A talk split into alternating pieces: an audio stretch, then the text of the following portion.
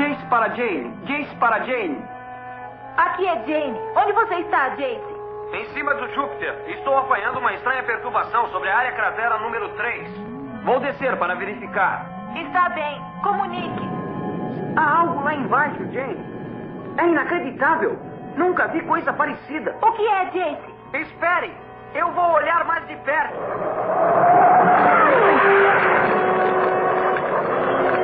A nave está pegando fogo. Vou tentar aterrissar. Jace! Jace! Responda, Jace. Chamando Space Ghost. Chamando Space Ghost. Aqui é Space Ghost, James. Prossiga.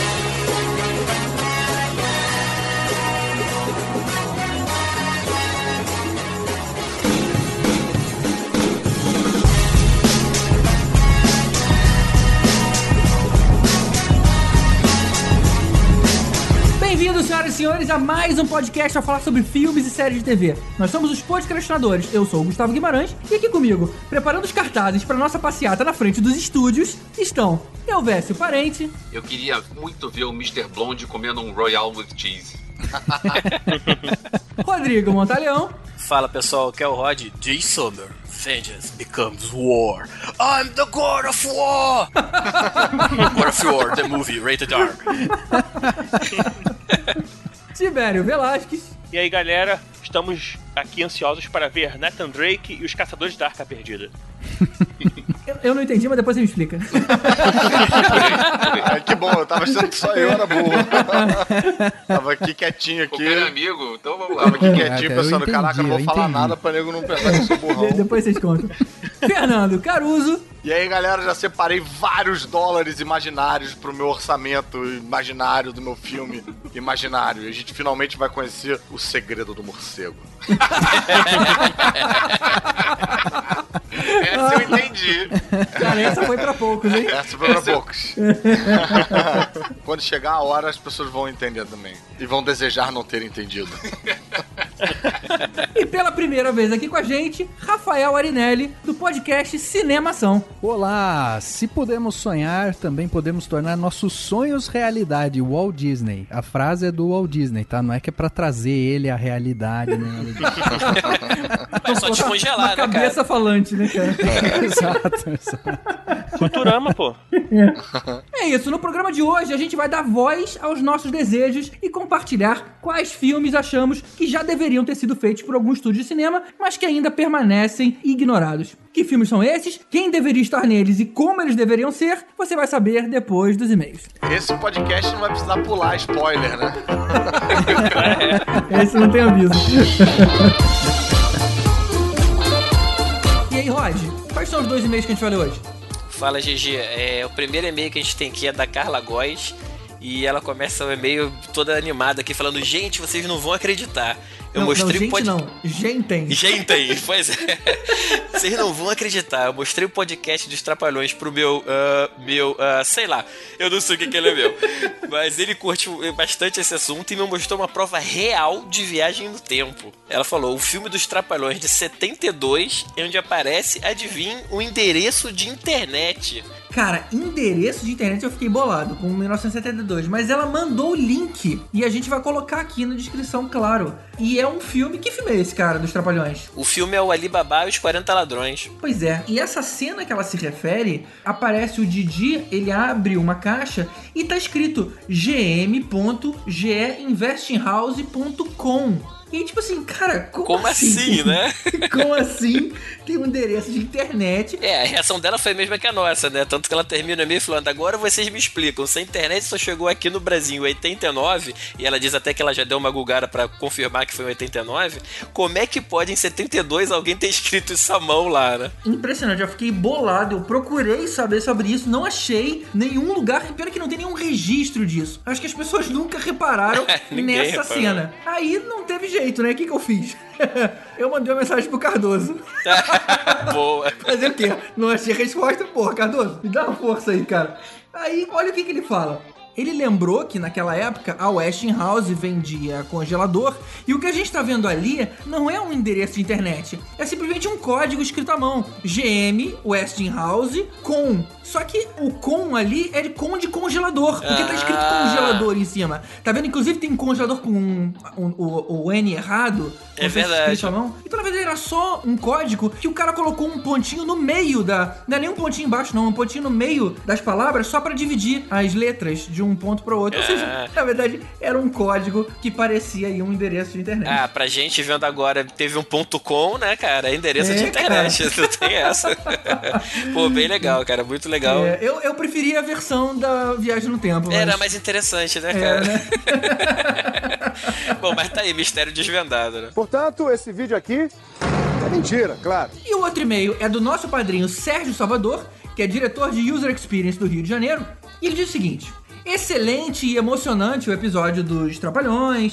Aí ele fala que ele tem quarenta e um anos, conseguiu acompanhar por muito tempo o programa e que ele tem muita saudade e apreensão daqueles sorteios semanais da Calói ao som de pedalando, pedalando, pedalando com a Calói. Nossa, musiquinha clássica essa. Pedalando, pedalando, a poupança nunca dói. Opa. É verdade, cara, eu tinha esquecido disso, sério. Muito bom. Sobre o que foi falado no podcast, tem alguns comentários. Sobre o humor politicamente incorreto, que sempre teve no presente nos Trapalhões, ele diz que ele discute muito com os amigos essa questão. E ele fala o seguinte: acho que o que aconteceu não pode ser mascarado ou escondido de forma alguma, pois são um retrato da sociedade daquela época e precisam ser registrados e lembrados. Veja aí o exemplo do disclaimer que a Warner Bros coloca antes de desenhos animados antigos, que também amamos e que tem esse mesmo problema aí de politicamente incorreto, de violência em excesso e tudo mais. Então, ele até mandou a imagem do disclaimer, né, que aparece antes, e realmente é muito interessante. Eu, pelo menos, nunca tinha visto essa mensagem da Warner, né? É, eu tinha ouvido falar, mas ainda não tinha visto um desenho com ela. É bem bacana. E a mensagem, é, ela tem um tom bem interessante, que é mais ou menos assim. É, o desenho que você vai ver agora, eles são um produto de seu tempo. Eles vão descrever alguns preconceitos raciais relacionados a etnias que eram comuns na sociedade americana da época. Essas representações eram erradas antes e são erradas hoje, e elas não representam de forma alguma a visão da Warner Bros. Da sociedade de hoje. E termina a mensagem falando: esses desenhos, é, eles continuam sendo apresentados da forma como eles eram originalmente, porque não fazer isso seria considerar que esse preconceito nunca existiu. Muito legal, esse, né, cara? Final em especial eu achei muito legal. Se dá, é, ter a sensibilidade de colocar esse tipo de coisa, né? É, e na verdade é uma satisfação pelo fato deles não editarem, que inclusive houve essa crítica um tempo atrás. Havia uma intenção de editar e, digamos assim, suavizar um pouco os cartoons daquela época, e o que eles estão colocando, cara, isso não seria a melhor maneira de olhar pra trás e ver o produto daquela época. É, e mais do que isso, né, exatamente como eles terminam a frase, é, é, negar que isso existiu é uma coisa muito mais prejudicial, né, você simplesmente apagar da história que já houve esse tipo de coisa, né. Eu achei realmente que a decisão de não apagar e manter o original foi certa. Exatamente, e aprender com o passado, né, que é o que todo mundo tem que fazer. Exatamente. E ele finaliza: quando eu era pequeno, ouvir e repetir inocentemente piadas racistas era uma coisa natural. Vocês que têm a minha idade devem se lembrar. Sim, cara, eu lembro. É verdade. Evoluímos em pequenos passos e hoje essa situação não seria mais aceita com naturalidade. Eu, pelo menos, não as aceito. Bem legal, Sérgio. Muito bacana. Bacana o registro e bacana suas palavras. E aí ele também faz um comentário sobre o momento memorável dos Trapalhões. Ele diz o seguinte: como assim vocês não falaram da morte do Lupa, que era o cachorro do Didi, no filme Os Trapalhões na Mira do Rei Salomão? Esse momento faz qualquer coração de pedra suar pelos olhos em profusão. Cara, esse momento foi comparável à morte do Bambi, cara, naquela época. É verdade, foi chocante, tão chocante quanto, né? E detalhe, eu acho que eles sedaram o cachorro pra poder fazer aquela cena, né? Ele pega o cachorro todo torto, o cachorro todo caído. Cachorro mole, né, cara? É, e na minha época eu nunca tinha visto um cachorro mole daquele jeito, eu nunca tinha visto um cachorro sedado, né? E eu assim, caramba, meu Deus, o cachorro morreu também. Esse é o tipo de coisa que chocou tanto que a gente apagou da nossa memória, né, cara? Tipo, melhor é, não lembrar, né?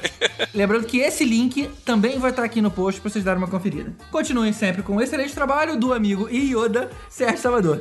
Opa, amigo Yoda, lembrando que Yoda é uma das categorias do nosso Padrim, que você pode acessar em padrim.com.br barra podcastadores e ajudar com qualquer contribuição a partir de um real pra gente manter o podcast no ar, pra gente melhorar cada cada vez mais a qualidade de áudio, melhorar a edição e fazer com que a gente continue firme e forte. É isso aí. Se esse podcast te distrai, te diverte e você tem condição de ajudar os nossos custos fixos, dá um pulo lá no Padrim, que se você não lembra o que o Rod falou, também tá aqui no post, e dá aí a sua contribuição pra gente. Só lembrando que é em real, não é em dólar, o que fica ainda muito mais fácil. Então é isso, escreve lá pro podcastinadores arroba gmail ponto com, manda um like lá no nosso facebook ponto com barra podcastinadores ou manda um e-mail aqui no abacaxivador ponto com ponto br. Vamos seguir então com o nosso especial sobre filmes que deveriam existir.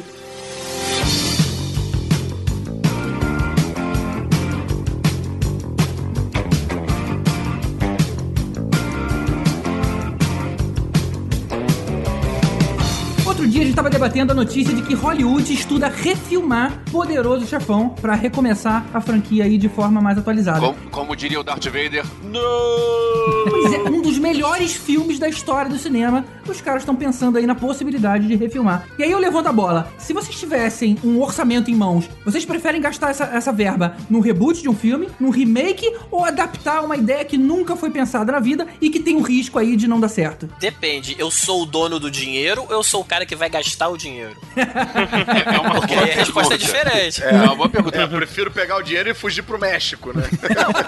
Se eu sou o dono do dinheiro, eu vou chegar e vou no que é certo. Eu vou pegar isso, o, eu vou no negócio o filme seguro. De sucesso e eu vou fazer uma continuação igualzinha. É isso eu aí. Acho que isso explica, então, o comportamento de Hollywood, né? Sim. É. Uma continuação igualzinha é foda, tá fazendo o mesmo filme. Mas uma... é, é isso, a ideia é fazer um filme igual ao outro. Uma vantagem dessa adaptação disso que a gente tá falando aí, em relação a fazer um filme novo, por exemplo, é que a adaptação ela já vem com uma marca, né? Né, e já vem com um interesse em torno daquilo. É verdade. Que, que eu acho que, mercadologicamente falando, pode fazer o seu filme ser mais vendável, né? Você não começa lá do início tentando é, levantar. Você já tem é. uma galera que é fã ou que tá interessada naquele assunto. Eu, é, eu no, no resultado dessa adaptação, você lançar uma franquia do zero, nesse sentido, é um pouquinho mais difícil. Agora, se você adapta um livro, um videogame, um desenho animado e tal, já gera um buzz. Vai virar um filme e tal. Acho que é mais fácil de você é. vender a ideia, né? O que nos leva também à segunda questão, se você vai fazer uma refilmagem, você vai usar uma, um filme que ele já foi um sucesso antes e vai tentar é, surfar nesse sucesso de novo, ou será que uma ideia melhor não seria pegar uma ideia boa, mas que a execução foi ruim e tentar dar um fim bom pra essa história? É, temos aí o Homem-Aranha, né, como um bom exemplo disso, né? Mas não é unânime. É, é, né? é. Exato, exato. Não, não, não é nem um pouco unânime. Inclusive, tá aí, né, um ótimo exemplo de um filme que começou bem aí ele teve uma queda, aí tentaram trazer ele de volta por conta do mimimi dos fãs, né? E ficaram nessas de tentar readaptar um filme. Só que daí você pega o tempo dele de execução e tal, a vida dele foi muito curta, né? Então eu acho que as adaptações elas passam também um pouco por esse período, né? E aí eu tenho um outro exemplo que eu acho que é muito bom também, que a gente pode pensar aqui, que é o caso do... Quarteto Fantástico. Porra, Quarteto Fantástico que já teve quatro versões e a melhor é aquela toscona dos anos noventa do Roger Corman. Essa é a melhor. É, essa a ninguém acertou, cara. Essa tá todo mundo tentando, mas ainda ninguém conseguiu. Mas fala aí, Rafael, eu te interrompi. O que você ia sugerir? Então, aí um ótimo exemplo pra gente pensar é o Mad Max, que é um filme que ele teve uma sobrevida aí durante esse período, fez sucesso na época que ele foi lançado, e quando teve essa adaptação, né, um, quase que um remake, né, um reboot ali também, ele já veio com um outro ar, um, um glamour a mais ali, né? É. Esse foi um, esse Mas um vem caso cá, de sucesso. O Rafael, acho que também tem uma diferença um pouco no caso do filme do Homem-Aranha e até no, no Quarteto Fantástico que o G G citou ali, porque o que moveu a, a refazer o filme não foi, nesse sentido, isso um pouco disso que a gente tá falando de tipo, pô, vamos fazer uma versão melhor, vamos fazer...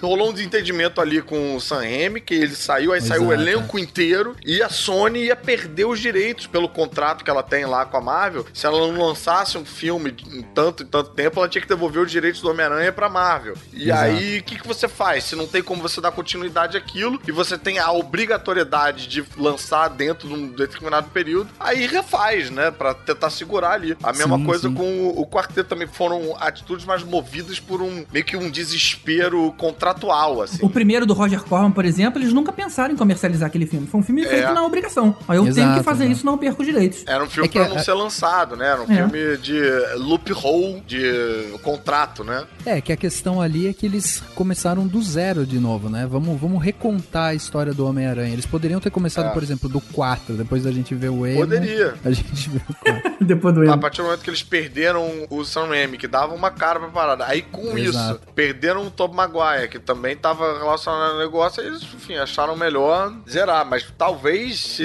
eles não tivessem essa obrigação contratual, talvez eles fossem esperar mais tempo, sentar em cima disso mais um tempinho, deixar aquela história, sei lá, esquecer da cabeça do público, porque foi muito próximo, realmente. E uhum. o Mad Max, eu acho que foi uma coisa bem particular, no sentido de que ele faz um filme que, ao mesmo tempo, funciona como um reboot, mas, ao mesmo tempo, também funciona como continuação, sei lá, é meio estranho aquilo ali, né? O, o Mad Max tem hum. um detalhe que os outros não têm, que é o mesmo cara que voltou ao filme Isso. na franquia dele. É, sim, é o George né? Miller que fez os quatro filmes. Então, é. É, é esquisito você pensar que o George Miller, que é o cara que fez os quatro filmes, depois ele, o resto da carreira dele não tem nada a ver com isso. Ele fez Baby, Porquinho Atrapalhado, ele fez é, drama. e, e o cara... Não, cara, tem um voltou... pouco a ver, cara. Tem muita correria no Baby, Porquinho Atrapalhado.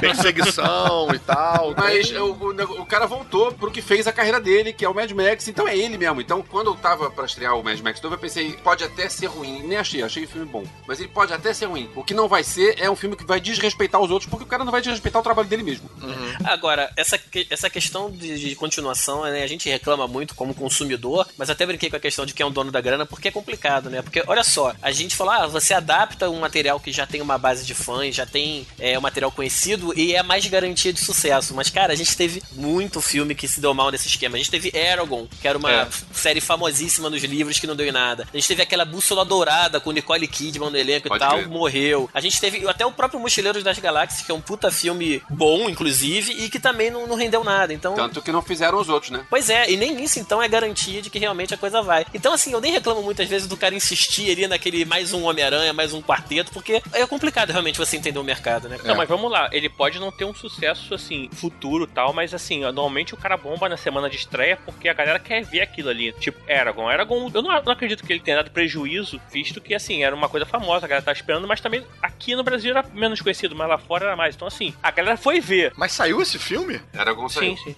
Eragon saiu. Caraca, bicho. E todo, mundo, dece... todo mundo que viu e leu o livro disse que é horroroso. Nossa, sim, não assim, tomei conhecimento. Decepcionou, mas o nego já viu, já pagou o ingresso e já fez a grana do cara. E não teve continuação. E era com o ator, não? Sim, sim. Era com o ator. Com o mesmo cara? Como o mesmo cara. mesmo cara, cara. Ué, eu tô pensando no Senhor dos Anéis, não? Não, não. Eragon é, é uma coisa, Aragorn é outra coisa. Ah. Depois é o meu som que tá ruim, né?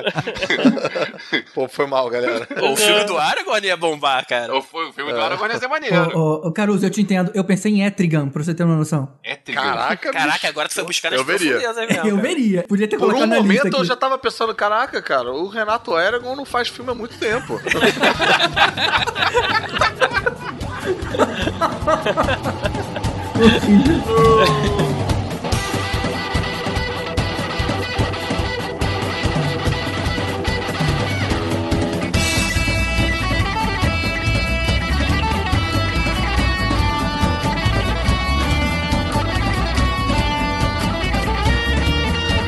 E começando os filmes que deveriam existir, mas não existiram, Rod, você é o primeiro. Que filme você acha que deveria ser feito? Cara, um filme que tá implorando pra ser feito é o Jonny Quest, aquele desenho antigo da Hanna-Barbera. É verdade. Vocês curtiam esse desenho quando vocês eram crianças? Eu achava chato pra cacete. Eu, eu, esse é daqueles que eu tenho medo de rever hoje e achar chato, mas quando eu era criança eu curtia.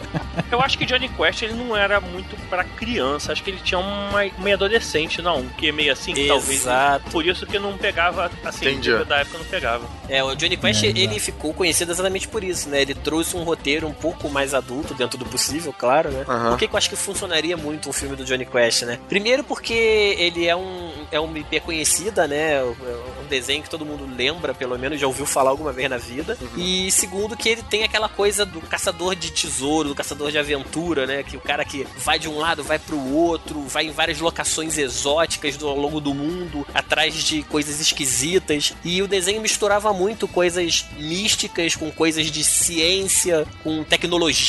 O próprio doutor Quest, né, que era o Benton Quest, que era o pai do Jonny Quest, que era o lourinho, ele era um, um puta cientista, então o cara inventava um monte de gadgets, de devices, de arma laser, de jetpack, o cacete, e eu acho que é um negócio que pode funcionar hoje em dia, né, feito da forma certa. É, tem maior cara de franquia mesmo, é, né? E, e, tem, e tem uma coisa que hoje em dia funciona bem, porque é uma família moderna, né, é uma, são dois pais gays e adotaram um menino de outra etnia.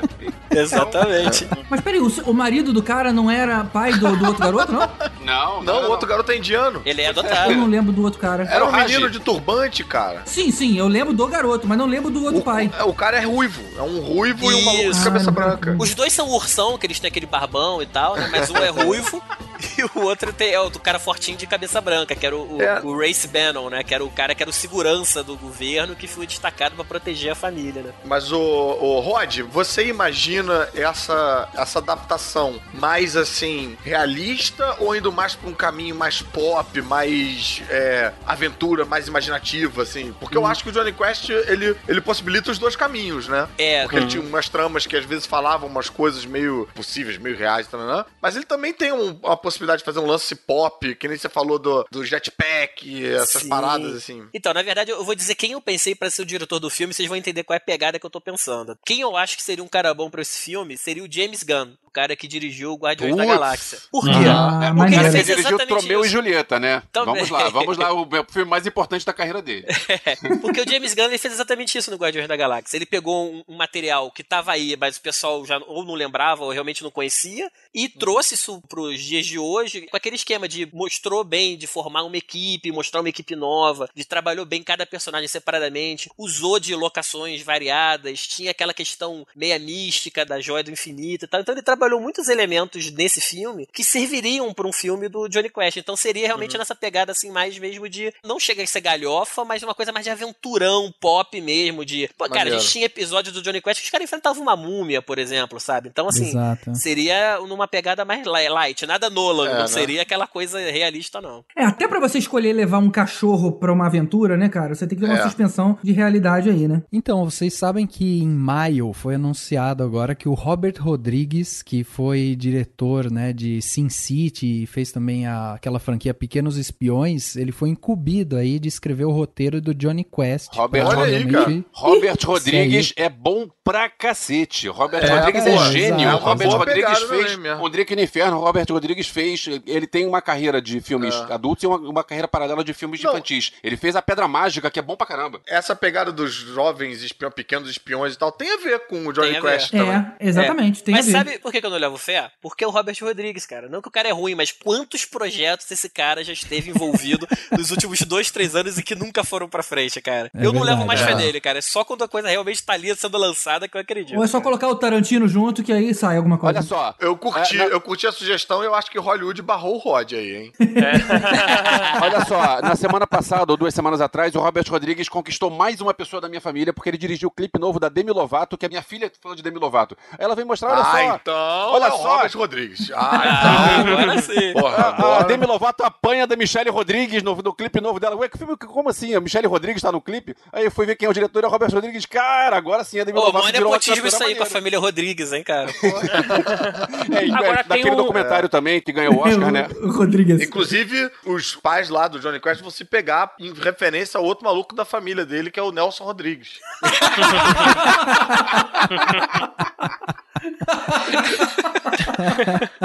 Eu já imagino outro... esse filme rolando com pô, um momento que o Raji some, aí entra a trilha Encontrar Alguém. Encontrar Alguém. É, a Não. banda J Quest no início era Jonny Quest. Era, era Jonny Quest, virou J Quest. Inclusive o, a ideia do filme ele é, ela é muito recorrente, principalmente na Warner, né? Ela quer fazer uhum. porque quer fazer o filme e já foi inclusive eles escreveram uma época o roteiro, aí foi tido como pô, era um roteiro bom e tal, mas sempre engavetando. E aí, há um tempo atrás, eles estavam com o filme começando, né, a montar a produção e tal. E aí, a ideia é que o Zac Efron e o Dwayne Johnson, Ui. que é o The Rock, né? E, maneiro. Eles, eles dois estivessem no filme, entendeu? Cara, maneiro. Maneiro, maneiro. maneiro, eu vou comprar ingresso. É. Eu sou mais meu elenco, hein, cara. Manda o seu, vamos lá. Vamos ver se Rod vai barrar Hollywood, hein? Benton Quest, que é o ruivinho, o pai do Johnny. Esse cara, eu não botei um nome muito famoso nesse cara, mas é um cara bom. Não sei se vocês vão conhecer pelo nome. Kevin McKidd. É o cara que faz Grey's Anatomy, fez Roma. No... Sei quem é, sei quem é. Ele é ruivo de verdade, ele tem essa vantagem. E... Pera aí, rapidinho, rapidinho, rapidinho. Como é que escreve? Kevin McKidd. McDonald Kid. Kevin McKidd com dois Ds, isso. Tá. É o cara que faz o Grey's Anatomy hoje em dia, ele é um médico lá no Grey's Anatomy, e ele fez Roma. E por que que é uma junção boa? Primeiro que o Pô, cara é ruivo tudo de verdade. Cara. Então, por que que o cara é ruivo de verdade? Primeira coisa. Porra, a gente não vai ver o cara pelado, cara. Não, cara. Mas... não, não quero... Olha só, eu não quero ver esse filme do Rod mais. Eu quero mudar de mas ideia. Por quê? Mas qual é a pegada desse cara pra ser o Benton Quest? Ele provou que ele sabe ser um cara, um médico, um cientista de laboratório com a porra do jalequinho e tal, e a gente viu o lado porradeiro dele em Roma, então ele tanto faz a parte cientista, quanto faz a parte de aventura ali de porradeiro. Não, então, eu acho cara, que tem combina, uma foto aqui que, que tem tudo a ver, cara. Então, é, sem acho... falar que também, pelo histórico que o, o Rod tá dando do maluco também, eu acho que é uma boa ideia também pra atrair o público feminino, né, que me parece que é um público que não ia querer nem chegar perto desse filme. É, perto. O público feminino chegaria com a outra opção do elenco, que aí sim, pra ser o Race Bannon, que é o, o cara do cabelo grisalho, o que faz o agente do governo, que é tipo um segurança da família, o cara fortinho, esse cara pra mim não tem outro, George Clooney na cabeça, cara. George Clooney? Pode crer, George Clooney, pô, George Clooney ia trazer o Star Power pro filme, ia trazer o interesse aí do pessoal que não tivesse muito, ah, o que que é isso? Mas você não acha que o cara tem que ser meio fortinho assim, não? não? Ah, George Clooney é... porra, foi o Batman, cara. O cara foi o Batman, foi o Batman. Batman. Tinha mamilo e tudo. A, quando ele foi o Batman, até o mamilo dele era fortinho. Não é? Eu não sei se o, o agente do cara ia topar, né? Depois Perde. do Batman, né? Ia falar, olha aquele Batman lá que você fez. Não, é pra ele fazer par com outro cara, né? É, não sei se de repente... Ele, não, ele tô quer... jogando aqui e tô achando maneiro, porque aí o George Clooney, ele meio que nasceu meio grisalho, né? Exatamente. Aí ia ser a chance dele poder ir por outro lado total, assim, parar com essa merda de cinquenta tons de cinza no cabelo aí, ficar com o cabelo brancão mesmo, tipo Steve Martin, e, pô, acho que ia ter a ver pra caralho, ia ser bem maneiro. Tô curtindo. Aí, ó, tá, Rod tá barrando tá, Hollywood. Tá maneiro, tá maneiro. E as é. crianças? Então, as crianças não vão ser tão crianças assim, porque não dá pra botar criança, porque no, no desenho eles tinham tipo onze, doze anos. Não fica legal. Mas como a gente sabe que o Hollywood escala cara mais velho pra fazer papel de mais novo, desde que ele tenha a cara de novinho, então, pro Jonny Quest, eu tô botando o, o Asa Butterfield, o molequinho que fez ah, o Ender's Game. É, o Homem-Aranha. E é, o Homem-Aranha, ele lourinho, eu acho que ele faria um Jonny Quest legal, ele passa por um moleque mais novo, apesar dele Pô, ter dezoito anos. Mesmo, tem tudo é. a ver. E pro Raj, é, não tem como não pegar um cara da etnia, né? Assim, se você botar um, um americano, não ia ficar legal. Pra ele, eu pensei no cara chamado Karambrar, que vocês não vão saber de cabeça, mas ele fez aquele Diário de um Banana. Ele é o indiano que fez o Diário ah, de um Banana. Sei, sei. Como sei, é que escreve? Karambrar. Di- diário de um... Brah, B R A R. Isso. Tá, ele é cara, cara de indianinho padrão, mas ele é um ator bom, assim, e tal. E ele é um cara que tá na faixa etária. Ele, ele tem dezesseis anos também, passa é. por um pouquinho mais novo. Não, melhor, pô, melhor. Se fosse chamar o Raj do, do Big Bang Theory, mas geralmente esse tá melhor.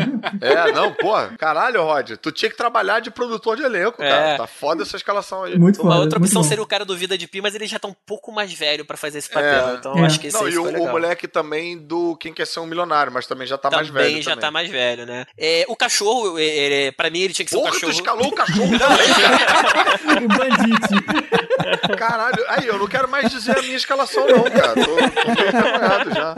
Não, o cachorro, ele tinha que ser um cachorro de verdade, só usar C G I mesmo em último caso. Então, eu acho que ele tinha que ser um, um bulldog francês de verdade mesmo. E o filme tem que ter um vilão, né? Apesar do Jonny Quest, o desenho, ele não ter exatamente um vilão fixo, assim. O mais próximo de vilão que tinha era, era o cara chamado doutor Zim, que era um outro cientista maluco, meio zero zero sete, vilão de zero zero sete, que queria dominar o mundo, não sei o que e ele tal. Era, ele era meio tipo um doutor Silvano, né? É, ele era um cara muito loucão, assim. E no desenho nunca ficou muito claro, mas ele tinha traços, assim, um pouco asiáticos. Mas isso aí eu não vou trazer isso, não. Pra esse cara, que eu pensei, e o cara é carecão, né? O doutorzinho no desenho, ele era careca. É, um cara que é um ator muito bom e que é um pouco injustiçado, que ele nunca teve chance de fazer um papel grande, é o Stanley Tucci. É o cara que eu Ah, porra, porra, esse cara é muito bom, cara. É um cara, cara muito é bom, cara. Bom, cara. Esse cara é e muito ele tem bom. Uma cara meia mediterrânea, ele não ah, é exatamente é americano.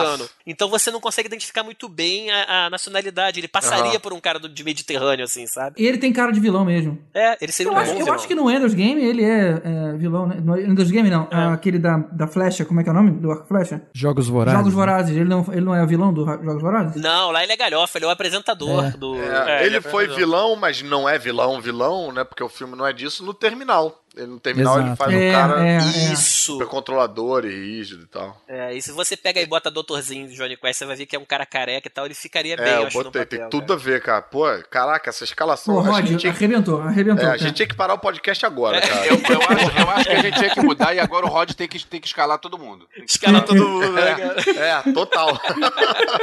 O Rod, Rod, inclusive, vai escalar os próximos convidados do podcast. É.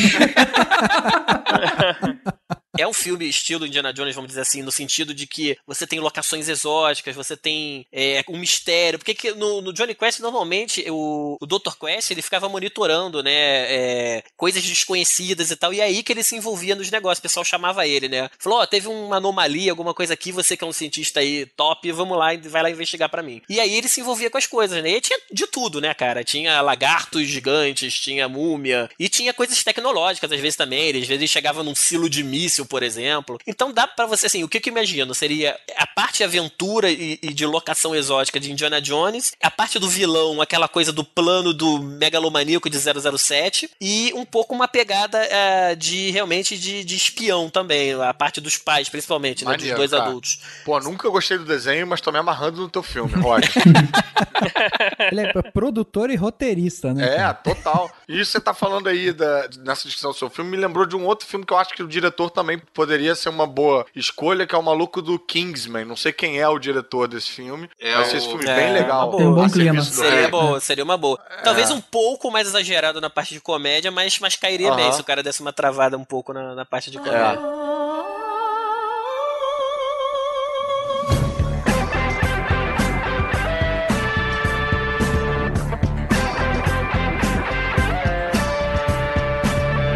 Bem, um, um filme que eu acho que poderia ser feito, mas agora eu tô tímido depois desse blockbuster que o Rod apresentou aí. Eu não quero nem mais ver o meu filme, eu quero ver o filme dele.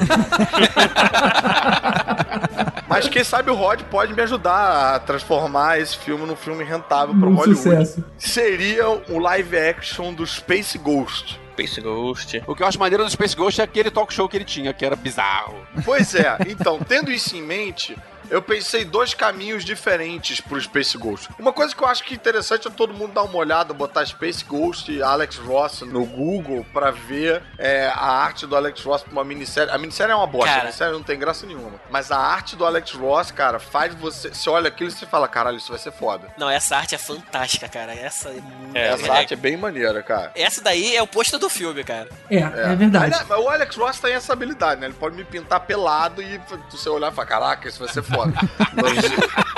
Só o Alex Ross consegue fazer isso. Mas agora uma pergunta. O Alex Ross consegue colocar também duas crianças juntos e isso continuar bom? Pois então. Sempre foi o meu porém, é ele com duas criancinhas, não, cara. A parada me- mega pedófilo com aquela roupa justa, de sunga branca.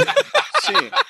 Não, você tem um ponto aí, mas é aí que entra a minha escalação particular, porque tudo depende do filme que ele vai fazer. Lembrando que o Space Ghost, as crianças entraram acho que só numa segunda temporada ou terceira temporada. Tem uns episódios ali que é só Space Ghost, não tem criança e macaco. Entrou depois só pra dar uma juvenilizada na série. É o Space Ghost ano um, né? É, tipo isso. Então, assim, você pode seguir pelo caminho do filme sério ou no caminho do filme mais galhofa e tal, fazendo um pouco com aquela vibe do Space Ghost Coast to Coast, que era um talk show muito engraçado do... Muito engraçado. Do, muito era engraçado. Muito bom. Do Space Ghost. Era uma forma de aproveitar esse personagem de um outro jeito, meio que zoando ele mesmo, assim, né? Então, assim, na linha Space Ghost sério, eu colocaria, tipo, no papel do Space Ghost. Eu tenho também dois atores diferentes pra duas linhas do sério diferentes dentro do sério. Um seria pra fazer uma coisa mais hype, mais no momento e mais pra pegar a galera, assim, meio de surpresa. Seria o Josh Brolin fazendo o Space Ghost. É. Ele tem um... Boa. um Pô, ele tem aquele queixo que impõe respeito, sabe? Aquela...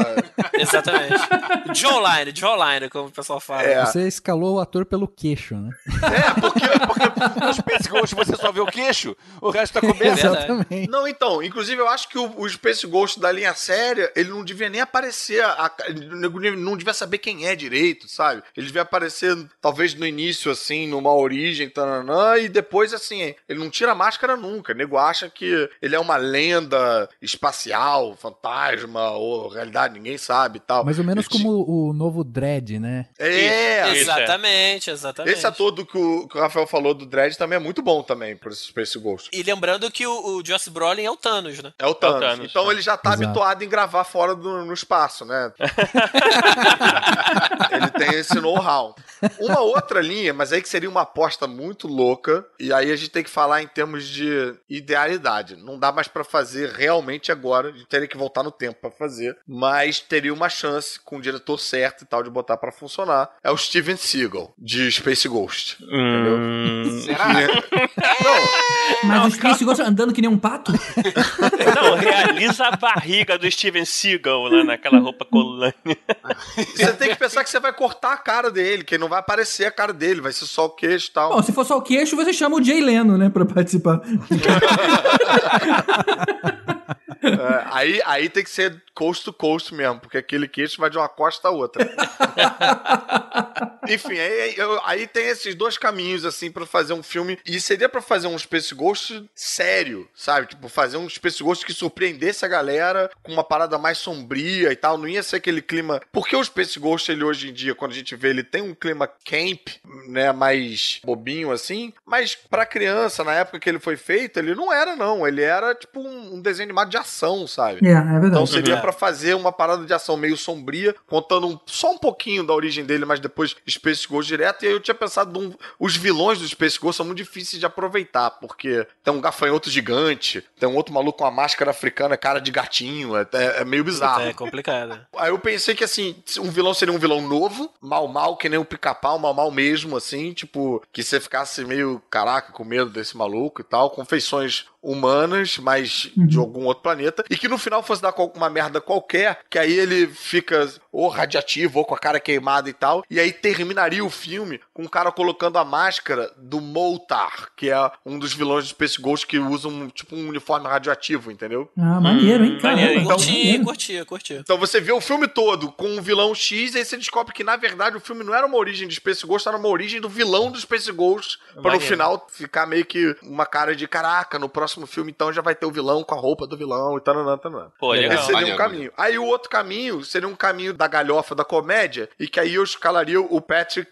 Warburton. Cara, que é o, boa. É o Putty do Seinfeld. É o, é o Tic. Ele não fez o Tic? É, eu ia falar fez isso mesmo, Fez o Tic, cara. Pois é. Não, por isso que eu pensei nele. Porque é. ele tem essa coisa meio de herói que fala bonitinho e tal. Ele meio que... Ele zoa isso pode bem, crer, assim. Um cara que se leva é. a sério, mas que ninguém leva a sério e tal. Ele, eu acho que ele funcionaria muito bem pra uma versão galhofa. Enfim, ele é um cara que eu acho que ao mesmo tempo tem uma pegada da ação, mas cômica, sabe? E aí caberia você botar as crianças e botar um macaco e zoar o fato de que isso é bizarro.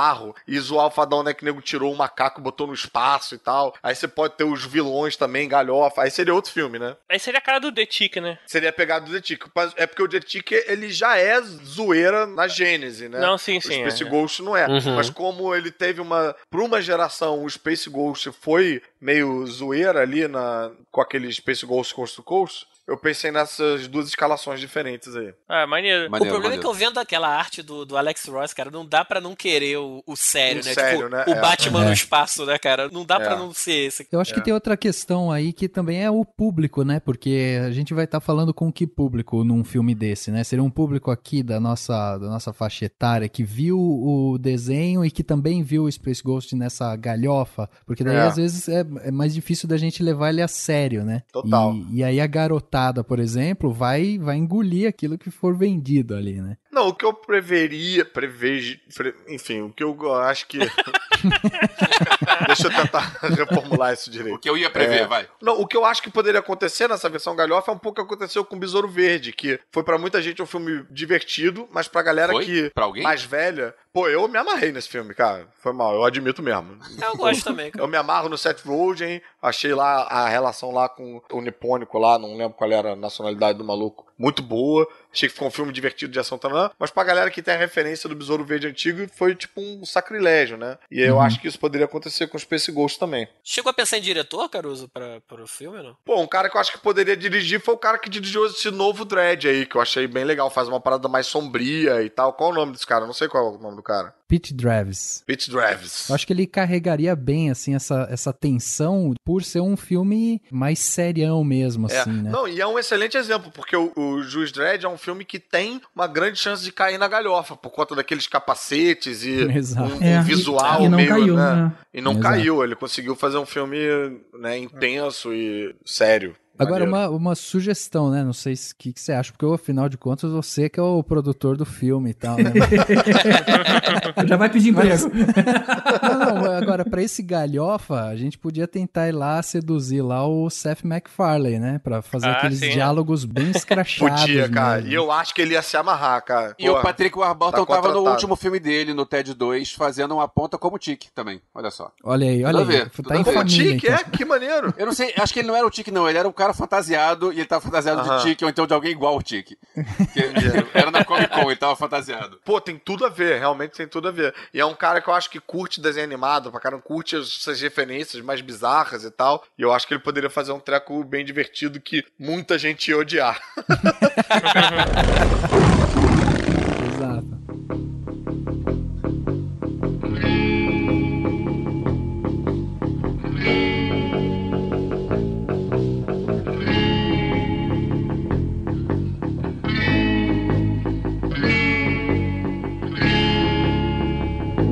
Um filme que nunca existiu e, infelizmente, provavelmente nunca vai existir, mas que eu queria muito ver, era o filme que junta os irmãos Vega. E aí alguns vão estar pensando assim, como assim? Quem são os irmãos Vega? Como... É aquele do Street Fighter, né?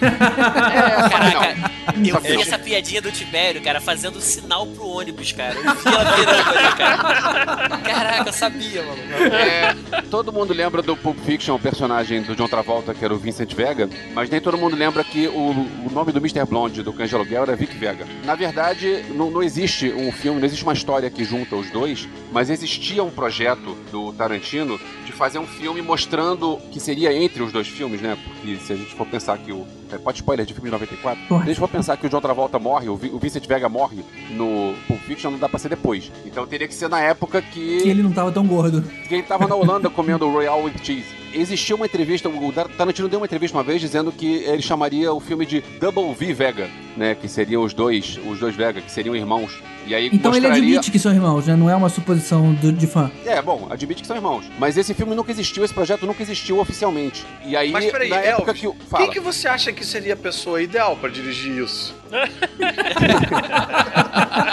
Quem? Quem? Roteiro e direção é óbvio, o problema é achar o elenco. James Gunn?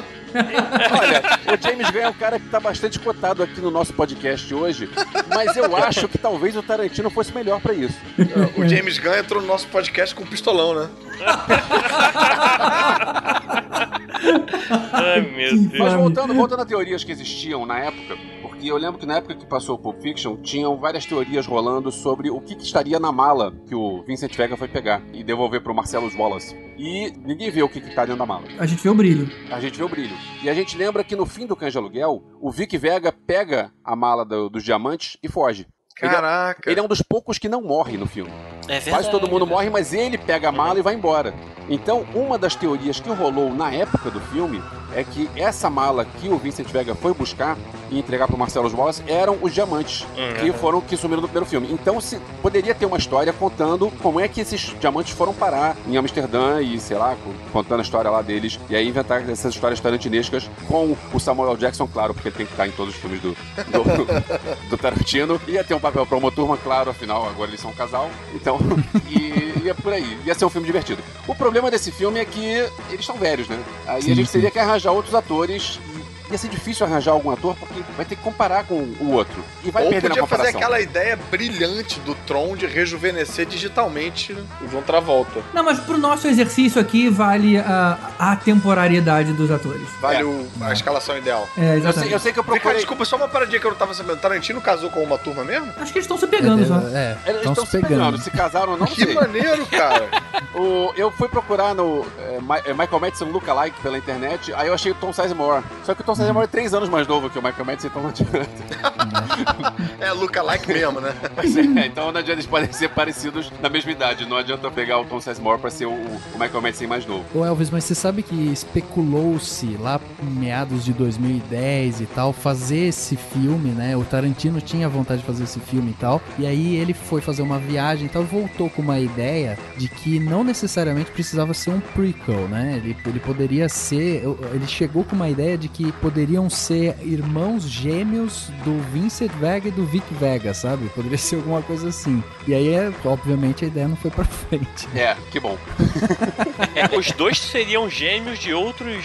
Caraca, de outros é, os personagens originais. Ele chegou com essa ideia, ele chegou a conversar com o Michael Madsen, né? E aí, obviamente, não foi pra frente. É, na verdade, o Michael Madsen, se eu me lembro bem, o personagem dele não morreu. Então, ele poderia voltar. Agora, o John Travolta tava lá lendo Modest Blaze quando foi metralhado. Então, esse aí não rola mais. Exato, exato. Por isso a ideia dos irmãos gêmeos. É, então... Esse tinha... aí é tipo o Arnold Schwarzenegger e o Danny DeVito. Não, é o, o, o gêmeo do John Travolta, cara. Entendi, cara. Ficar explicando pra Alvessa, né, cara? Ai, meu Deus do céu. É porque eles não se parecem, Alvessa. Desse filme tem uma piada que eles...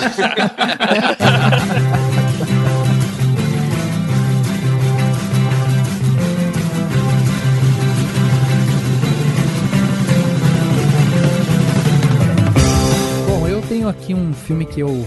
tem uma paixão especial pela obra, que é o Kelvin e Haroldo, né? Um desenho, um, um gibi, né? Foi criado pelo Bill Watterson e a história surgiu em oitenta e cinco. E foi um sucesso absoluto na época, inclusive foi vinculado em mais de dois mil jornais pelo mundo inteiro e tal. E aí a história mostra, né? Um garoto que se chama Calvin e ele é um garoto de seis anos, ele é todo cheio de personalidade e tal, só que ele se sente sozinho ali e tal, e ele acaba conhecendo, quer dizer, ele tem um, um bichinho de estimação, que é um tigre, que é o Haroldo.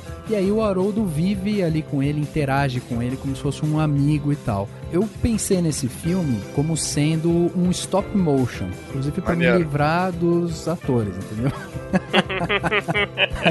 Não vou precisar pensar nos atores. Mas como assim? Boneco de verdade mesmo? Em Isso, stop exato, motion? É, exato. Tim Burton. É, Tim Burton, exatamente, hum, nessa ideia. Interessante. Eu achei que você tá pensando alguma coisa tipo a vida de Pi, sabe? Sim, sim, sim. Não, eu fui pra um outro lado pelo seguinte. A vida de Pi porque é um moleque no barco com um tigre, é isso? Pois é, a minha referência foi essa. Ah, cara, joga uma blusinha do Flamengo no indiano lá, pronto. Tá lá chocar o garoto. Mas gostei mais da ideia do, do Tim Burton, cara. Se a gente for pensar, geralmente essas histórias em quadrinhos, elas podem ser adaptadas como uma animação mesmo, né? Aí a gente vai pensar na Pixar e tal. E esses desenhos que são muito caricatos, a gente pode lembrar aqui, né? A gente falou aqui do, do Space Ghost, falamos do Jonny Quest e tal, que são personagens mais humanizados, né? Então, você, tipo, acaba é, olhando pra eles e já consegue identificar um ser humano ali. Agora, quando você olha um garotinho interagindo com um tigre, fica mais a sensação de uma animação mesmo. O fato de ir pro stop motion tornaria isso um pouco mais palpável. Então, eu chamaria para dirigir o stop motion um cara que se chama Graham Annabal e o Anthony Stanky, que são os dois diretores do Box Troll. Eu não sei se vocês ah, vi. é, viram esse filme, mas ele concorreu ao Oscar desse ano, né? Uhum. Com melhor animação, e ele perdeu para a Operação Big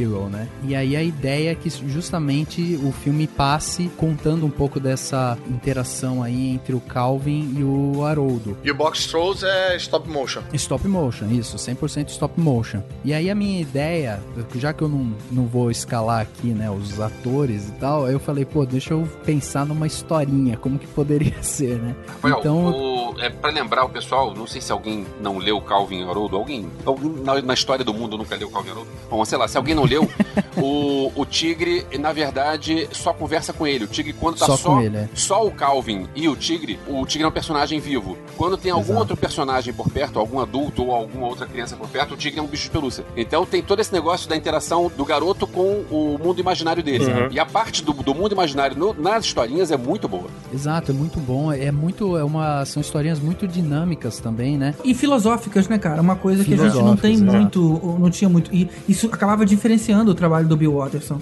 Exato, exato. E tem, assim, como o Calvin faz esse papel desse garoto de seis anos, o Haroldo, ele chega a ser quase que o oposto dele, porque ele é um tigre mais sarcástico, né? Ele, ele tem umas tiradas é, muito bacanas, assim, que o, o Calvin compensa isso com a inocência dele, né? Então, o que eu pensei foi de traçar um filme em stop motion, em que a gente tivesse uma pegada no começo do filme, mais ou menos como Up, né? Onde você passa rapidinho, assim, vê o, o Calvin lá pequeno, menor do que os seus seis anos, né, mas tipo crescendo, interagindo com os bonecos e tal ali, tudo meio em preto e branco, até a hora que ele encontra o tigre e aí aquele ambiente fica colorido e aí o Haroldo sobressai, ganha vida ali. E a história poderia se passar justamente com alguma crise familiar, para que o Calvin tivesse ali um, algum tipo de conflito e ele tivesse sempre que estar tá interagindo com o Haroldo, né? E os diálogos são sensacionais na, nos quadrinhos.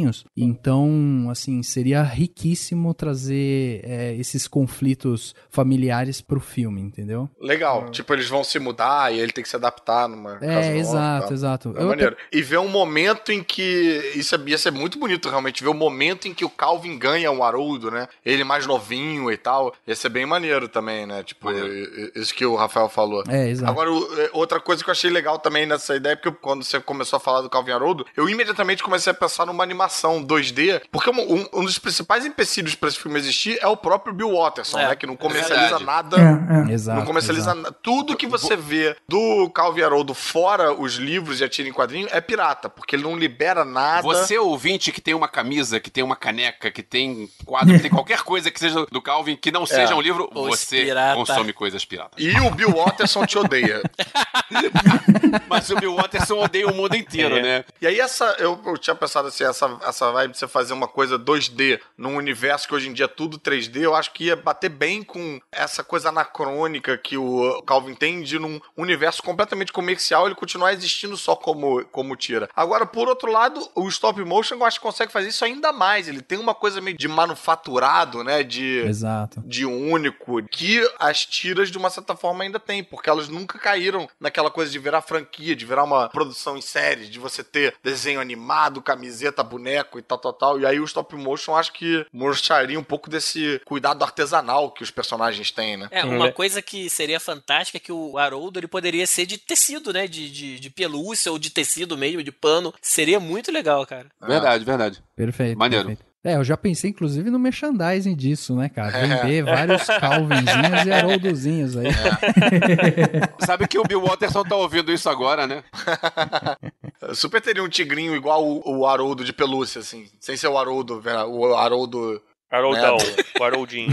É, o amigo do Lesbão. E aí, por isso até que eu pensei nesses diretores, porque o Box Trolls, ele é um filme que, ele é um stop motion, ele não bate tanto na coisa do, do fantasioso. Ele fala muito de relações é, pessoais ali, né? Então, ele conta a história de um menino que acaba vivendo quase que no, no submundo ali da cidade dele, e aí ele precisa é, sobreviver. E ele convive com esses bichinhos que se chamam Box Trolls, e eles saem pra noite e tal, pra pegar lixo e tal, pra conseguir é, viver no esgoto. Então é uma história um pouco mais, mais densa, mas ela tem várias tiradas também de humor, porque os bichinhos, né, os Box Trolls são bem simpáticos, tem, cada um tem uma característica diferente e tal, então eu acho que eles saberiam encaixar e colocar de uma maneira, um ritmo bem legal no filme, porque o Calvin, ele não pode ser um menino triste, ele, ele é um menino curioso, né, no, no gibi ele é curioso. É, ele é um menino solitário, mas ele é bem curioso. É, solitário. Mas, mas é, não é exato. exatamente... Ele, não, ele não, não se queixa de solidão, né? Ele meio que se basta, né? Exato, ele é solitário, é. mas ele vive num universo muito rico na cabeça é, dele. Dentro da cabeça é dele, um o universo é muito rico. É cheio de energia e, e intenso. É que sempre contrapôs muito com o Charlie Brown, né? Que é um garoto triste, é um garoto solitário, apesar de ter muitos amigos em volta. É, tanto que o Charlie Brown se matou, né?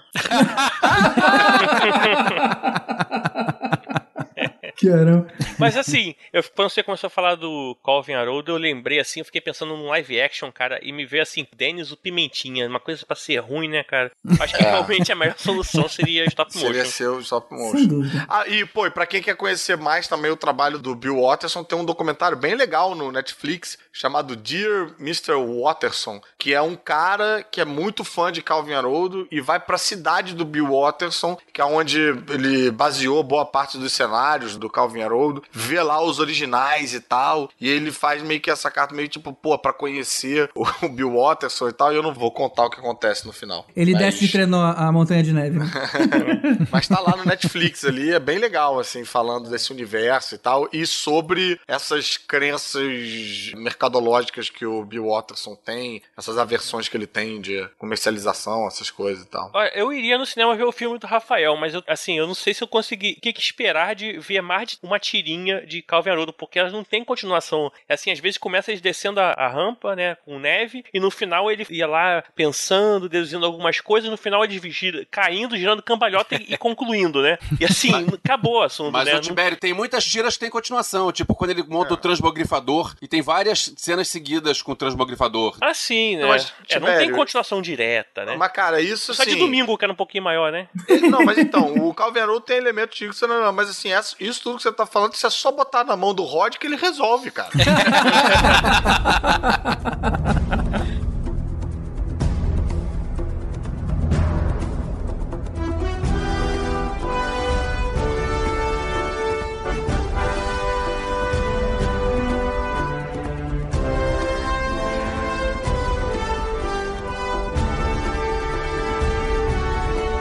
Como fã de videogame, assim, eu tive que partir para um lado mais gamer, porque tem muitas franquias aí que a gente poderia trazer pro cinema, né? Algumas, tipo, Assassin's Creed vai sair já, a gente já tem até o filme, data de lançamento, mas tem um filme, cara, que tem previsão para sair, mas eles estão enrolando mó tempão, então eu vou trazer para cá, que é o Uncharted. Uncharted é a história do Drake, que eu falei lá no início, que ninguém sabia quem era. Ah. Nathan Drake.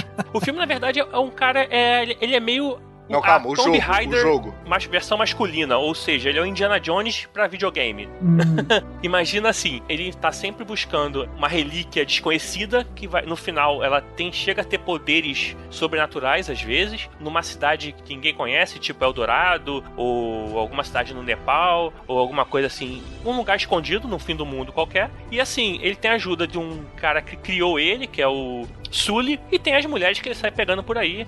É, no final ele acaba ficando mais com a Helena, que é a mais famosa, assim, como namorada dele, mas... É exatamente igual a Indiana Jones. Exato. Indiana Jones. É exatamente, exatamente igual a Indiana Jones. Exatamente. Agora é, fez assim, todo Indi... sentido, né? Ele é o filho do Indiana Jones com a Lara Croft. Hum. Ou não, ou a Lara Croft agora mais novinha, é filho dele, sei lá, whatever. É por aí a ideia, né? Cara, acho que lá em dois mil e dez, alguma coisa desse tipo, eles tiveram a ideia de fazer esse filme. E aí eles chegaram a falar com o Mark Wahlberg, e ele seria o Nathan Drake. Ele desmentiu na época e tudo mais, depois ele acabou falando que ia ser isso mesmo. Chegaram a convidar o Robert De Niro e o Joe Pesci pra fazer o filme também, não se sabe que papel. Ah, devia ser o do, do Coroa lá, né? Não ia ser o é, da Lara Croft. É, o Robert De Niro de Sully ia ficar maneiro, é, cara. Provavelmente um ia ser vilão e outro ia ser o, o Sully. Nisso, o diretor seria o David O. Russell. Quando esse cara saiu, o Mark Wahlberg saiu do filme, e o Robert De Niro saiu do filme, e o Joe Pesci saiu do filme, e acabou que o filme ficou novamente sem rumo. Pô, o maluco tava jogando o jogo, morreu sem continue nenhum, né? Sem continue. E aí, cara, a Sony, acho que, se eu não me engano, ela anunciou numa Comic Con que esse filme seria pra dois mil e dezesseis agora, pra junho. Depois disso, com tanto problema, já tá sendo visto pra dois mil e dezessete. Então, assim, Deus sabe quando vai sair e se vai sair. Mas vem cá, ô Tibério, que porra é essa? Não era pra inventar o filme? Tu tá pegando filme que realmente vai ser feito, não, com o diretor, tá roubando, o caralho. Não, o Tibério. O cara tá roubando Porra. no jogo. Não, mas olha só, o filme não tá saindo ainda, não, vai, não sabe se vai sair, é aquela mesma coisa. Talvez saia, talvez não. É o filme do Jonny Quest, do...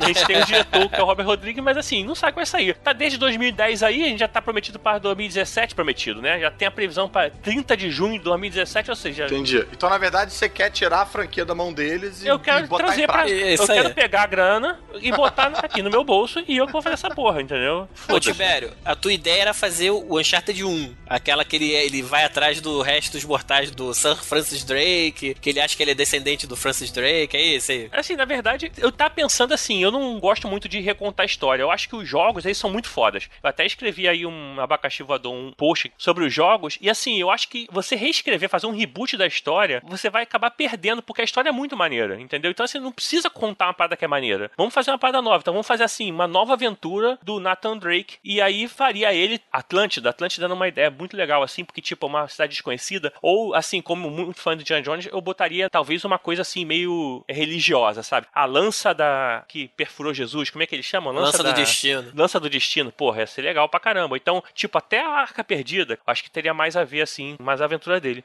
Agora, eu e outros fãs de Uncharted, na verdade, quando falaram de Mark Wahlberg, falaram, não, cara, tem outro Nathan aí querendo fazer isso, que é o Nathan Fillion, que é o cara do Firefly. Ah, esse cara é bom pra caramba. E já é Nathan, e já tem a cara do Uncharted, Ele né? é a escolha perfeita, né, cara? Ele é o Nathan Drake, né, Ele cara? é o Nathan Drake, assim, parece que roubaram, tipo naquele The Last of Us, que a garotinha é a cara da... Da, da Ellen Page, né? Da Ellen Page, e aí, assim, ela queria processar por cópia, é a mesma coisa, cara, é os cornos dele, né? É, e as mulheres podem chamar as verdadeiras, as que fazem as vozes, porque Isso. elas são atrizes realmente, né? Uhum. A que faz a Helena é a Emily Rose, que é a lourinha que faz a série Haven. Ela é que faz a voz da Helena, e ela é atriz, ela é a principal sim, dessa sim. série, já tem cinco temporadas aí. Obrigado, e Roger. Poderia ser ela, né?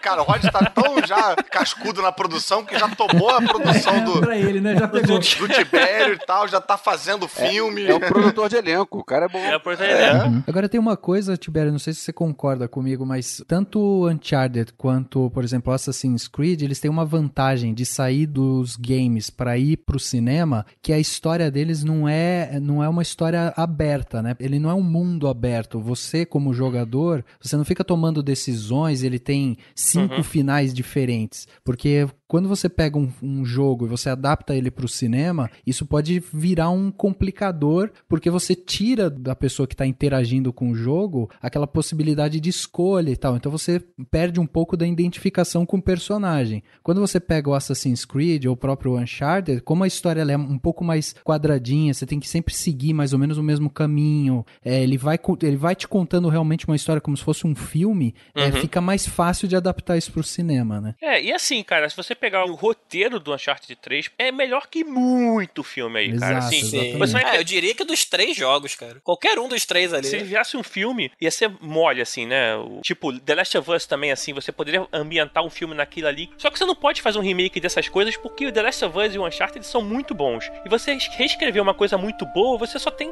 a perder, você não tem a ganhar. Então, assim, as novas aventuras de Nathan Drake.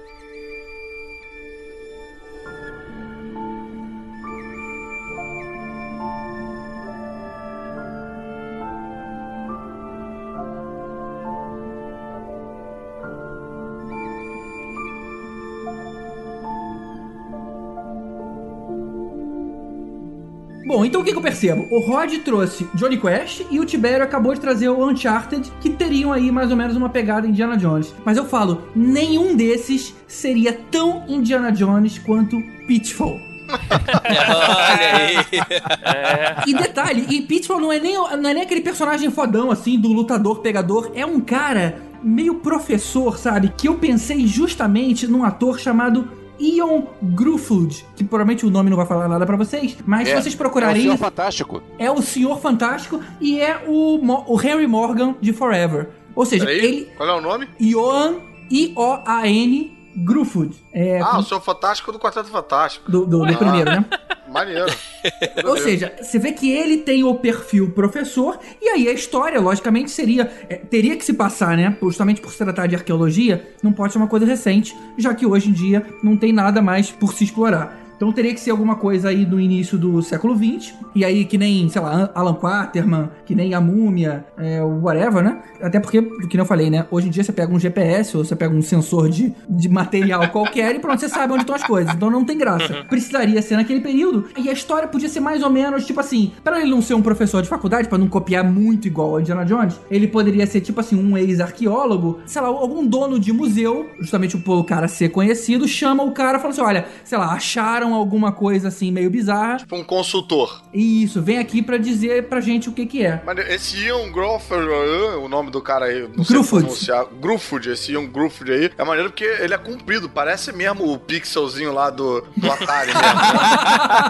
Aí na moral, tem perfil. Mas esse filme tinha que ser galhofa, cara, porque tinha que ter uma cena dele pulando na cabeça do jacaré assim pra atravessar um rio, ia ser muito foda. Não, não, né, cara? Três jacarés especificamente. É. Três só, é foda. Não, o pior agora vai ser se ele cair na poça e morrer, né?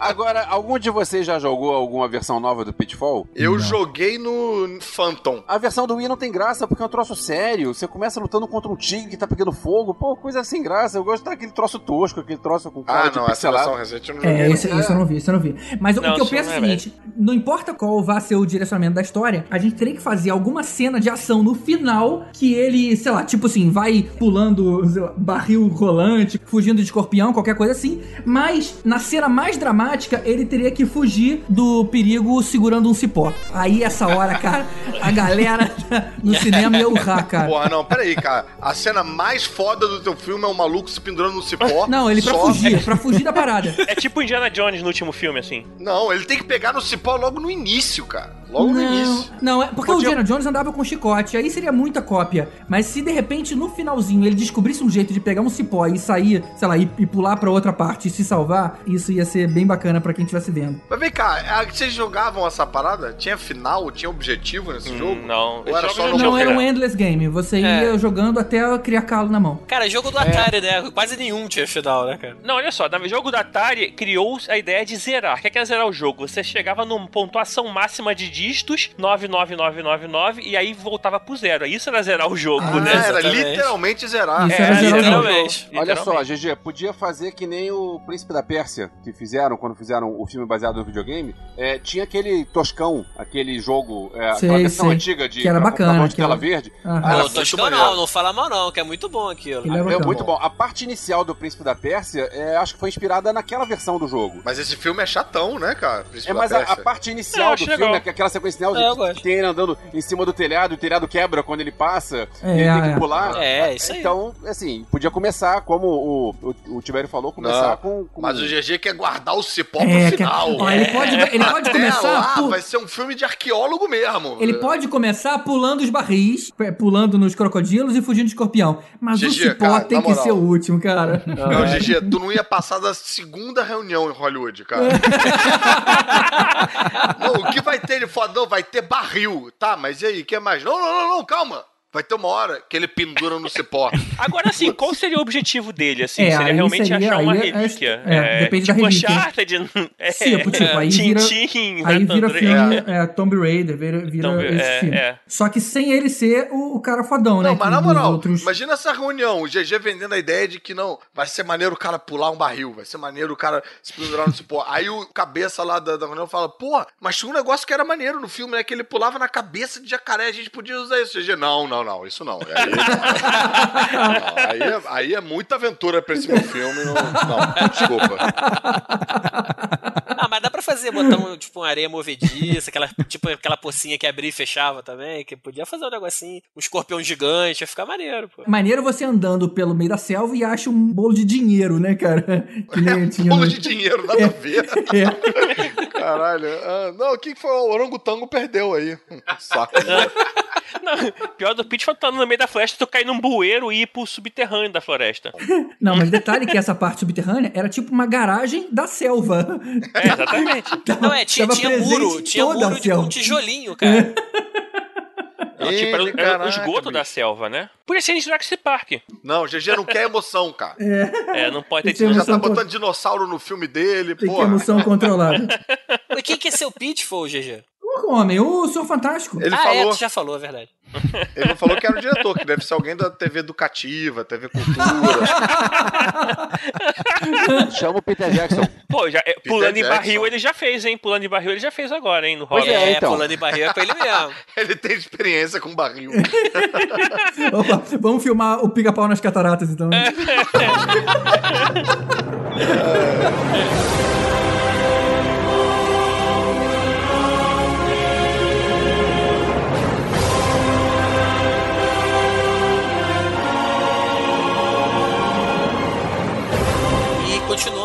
tá falando de jogo, né? É, meu próximo filme que eu gostaria de ver na telona era o filme do God of War. É, o blockbuster. Pô, três jogos seguidos eu consigo ouvir vocês perdendo todos os ouvintes mulheres de vocês. Eu tô ouvindo aqui, ah, foda-se. É, e a mulherada vai embora, principalmente porque God of War é um filme totalmente pra homem, né, cara? O, jo- o jogo é pura testosterona. O cara principal, o Kratos, que é o guerreiro espartano, ele grita o jogo inteiro, ele não fala, ele grita. E é, o jogo é pancadaria pura. Esparta! É, assim? Eu conheço mulheres assim. Então, pra quem, não, pra quem não conhece, resumindo rapidamente, God of War é um jogo passado na época dos guerreiros espartanos, né? E é, é um, basicamente uma história de vingança, né? Uh, o Kratos, que ele, ele, ele era um general... Ah, do... é tipo Tieta. O Kratos era um general do exército espartano que estava acostumado a, a ganhar todas as batalhas dele, era um puta de um, de um generalzão, e sempre em defesa dos deuses e tal, e de repente vem uma tribo bárbara e começa a dar um prejuízo no exército dele, até o ponto que ele começa a perder guerras, guerras vai diminuindo, vai começando a perder, e aí ele pede arrego pro Ares, que é o deus da guerra. Ele tá quase perdendo a, a última luta dele, e ele faz uma, um pledge lá pro Ares, e diz que se o Ares ajudasse ele a retomar o caminho de vitórias, de destruir os exércitos inimigos, ele lutaria em nome de Ares, que é o deus da guerra, daí vem o nome do jogo, né? Uhum. E aí Ares então fala, ok, você agora vai ser o meu servo, dá uma puta de uma arma sinistrona, que é a arma principal que ele usa no jogo, que são duas lâminas imensas que se amarram com correntes no braço dele, e essas lâminas ele consegue arremessar elas longe e puxar de volta, né? E aí, a partir daí ele consegue retomar as vitórias, extermina os inimigos, só que, à medida que ele vai ganhando em nome de Ares, como ele tá sendo um servo de Ares, ele vai ficando cada vez mais obcecado por sangue, por aquela loucura de guerra e tal, até uma hora que ele entra numa vila, uma, inclusive era uma vila onde o povo de lá, eles adoravam Atena e não Ares, e o Ares transporta a família dele pra essa vila, e eles estão lá rezando pra Atena, e ele entra naquela loucura, ele já aquela coisa de guerra, de sangue do olho e tal, e ele sem querer, ele mata a mulher e a filha dele, que estavam lá. Caralho. E por que por... que Ares faz isso? Ele tá fazendo a parada pelo Ares, e o Ares, tipo, resolve zoar o cara? Não, é porque, tipo, na verdade, é assim, tipo, o Ares é o deus troll da guerra. Ao mesmo tempo que ele dá a guerra, ele dá a fúria, né? O cara fica descontrolado. Ele, ele fica, fica descontrolado. Não sei se vocês chegaram a ver, assim, acho que acredito que sim, que foi o Rei Escor- o Escorpião Rei, que na verdade era uma parte do filme da Múmia, depois virou até o filme solo. É uhum. mais ou menos parecido. O Escorpião Rei, ele, no momento de desespero, ele pede pra Anubis lhe dar um exército pra poder destruir, né, os, uhum. a guerra. Aí, assim, em compensação, pega a alma dele em troca. Isso. É mais ou menos isso que faz. Mas tem um motivo. Aristarco pega a alma dele, né? É, mas tem um motivo, Carlos. Ele faz isso porque ele considerava que a família ainda era o único ponto fraco dele. Caramba. Então, na cabeça Pô, dele... Então não foi sem querer, né? Não, não, então não foi sem querer. Não, não foi sem querer. Não, sem querer foi que o cara matou a família. Isso, ele matou a família o dele Ares sem querer. O Ares botou lá de propósito. Mas por quê? Por que, que ele, trans- ele transportou a família dele pra lá pra ele matar naquela loucura dele? Porque ele imaginou que ele, sem as amarras da família, aí sim, ele seria o guerreiro supremo ideal. Porque ele seria só raiva, só loucura, só sangue no, no olho e nada mais. Aí ele resolve direcionar essa raiva para o Ares. Exatamente. Sim. Aí quando acontece isso, ele renega Ares e... Aí que vai tudo pros Ares. E quando ele renega Ares, aí sim vem a deusa Atena, que tá, é, minha, ela não poderia enfrentar... Como o Ares estava atacando diretamente as cidades que eram protegidas pela deusa Atena, né? E, ele, hum. e a Atena, por, por ordem de Zeus, ela não poderia interferir diretamente. Ela não pode ir lá e enfrentar o Ares na mão. Então ela precisa que alguém faça isso por ela. Não pode ter interferência de Atena. Exatamente. E aí sim, ela chega... Então aí ela chega... Eu entendi, Carlos. Obrigado. Ela se aproxima do Kratos e aí sim, ela oferece a, a ajuda dela e dá uma nova arma pra ele, que aí sim, as Blades of Athena, que é que ele usa durante o, o resto do jogo todo. E aí sim, o jogo começa então a ver uma história de vingança. Ele jura que ele vai matar... Ela pede pra ele matar Ares e ele, ele já queria também, porque ele ficou com raiva. E aí que começa a história do jogo, então, de vingança, que é ele tentando matar o deus da guerra, né? E antes disso, só rapidinho, tem uma coisa legal que você reparar no jogo, ele é todo branco, né? Você vai ver que ele, uhum. ele é todo uma pele branca e tem umas... É spoiler, é spoiler do filme. É spoiler, né, cara? Mas é legal contar. É, ele, na verdade, ele não tem uma pele branca, né? Ele é uma pessoa normal, é, e ele ficou com essa pele branca porque na hora que ele mata a família dele tinha tipo uma, uma oráculo lá da cidadezinha que ele matou a família, que ele viu aquilo. Ele ela botou viu... talco nele. Não, e aquilo ali são as cinzas da mulher e da filha dele que grudaram, nossa, no corpo dele como uma forma pra ele lembrar a vida inteira do que ele fez. Caramba! Olha que barra pesada, cara. É, exatamente. É, bem, ele vai bem carregar bem. Aquilo pro resto da vida. Eu, assim, eu não tinha um PlayStation dois nessa época, peguei emprestado, trouxe pra minha casa e eu zerei God of War, o primeiro jogo, em, tipo assim, sei lá, dez horas, não lembro o que foi, mas joguei direto. Sem parar? Assim, sem parar, cara, porque esse jogo é sensacional. Caraca, no final você tava com as cinzas da sua mulher grudadas no seu corpo, né? Não, não tinha, nessa época não, não, não tinha tempo pra mulher. Aí, assim... mas o jogo é sensacional. E assim, entre uma fase e outra, tem uns cutscenes que são absurdamente legais, assim, poderia tranquilamente ser um filme. É, eu diria que me, me conquistou, assim, eu veria. Agora, é. Qual seria o cast? Então... Não, não, não. A pergunta que não quer calar é se o Rod vai seguir o roteiro do videogame ou se ele vai criar um dos roteiros incríveis dele aí. Não, não, não. Esse daí dá pra seguir tranquilamente a história, porque é uma puta é. história de vingança. Ah, então se o Rod falou, eu confio. E assim, é a história de um cara que tá desafiando um deus da guerra, né? Então assim, ele tem que ser muito macho pra poder fazer isso. E ao longo do caminho ele encontra com os outros personagens, a Atena, que eu já falei, e obviamente aparece Zeus, aparece o Poseidon, aparece Hades, e então a gente tem esses outros deuses também que aparecem ao longo do jogo, né? Vem cá, já sei que o deus vai ser o Anthony Hopkins, né? Não, cara. Agora vamos pro elenco. Não, é Alanis Morissette. É. Agora, a forma do cara realmente vencer o deus da guerra, isso aqui é contraditório e paradoxal. É ele parar de guerrear, né? É ele convencer todo mundo a ficar em paz e Pode tal. Crer. Ele solta uma pomba e diz que queremos a paz. Ele vai abraçar a lagoa. Esse filme com certeza ia ser P G dezoito, cara, porque não tem como, cara. É, não, é. Esse é, é aquele rated R, né? O R, né? Isso não tem como não ser.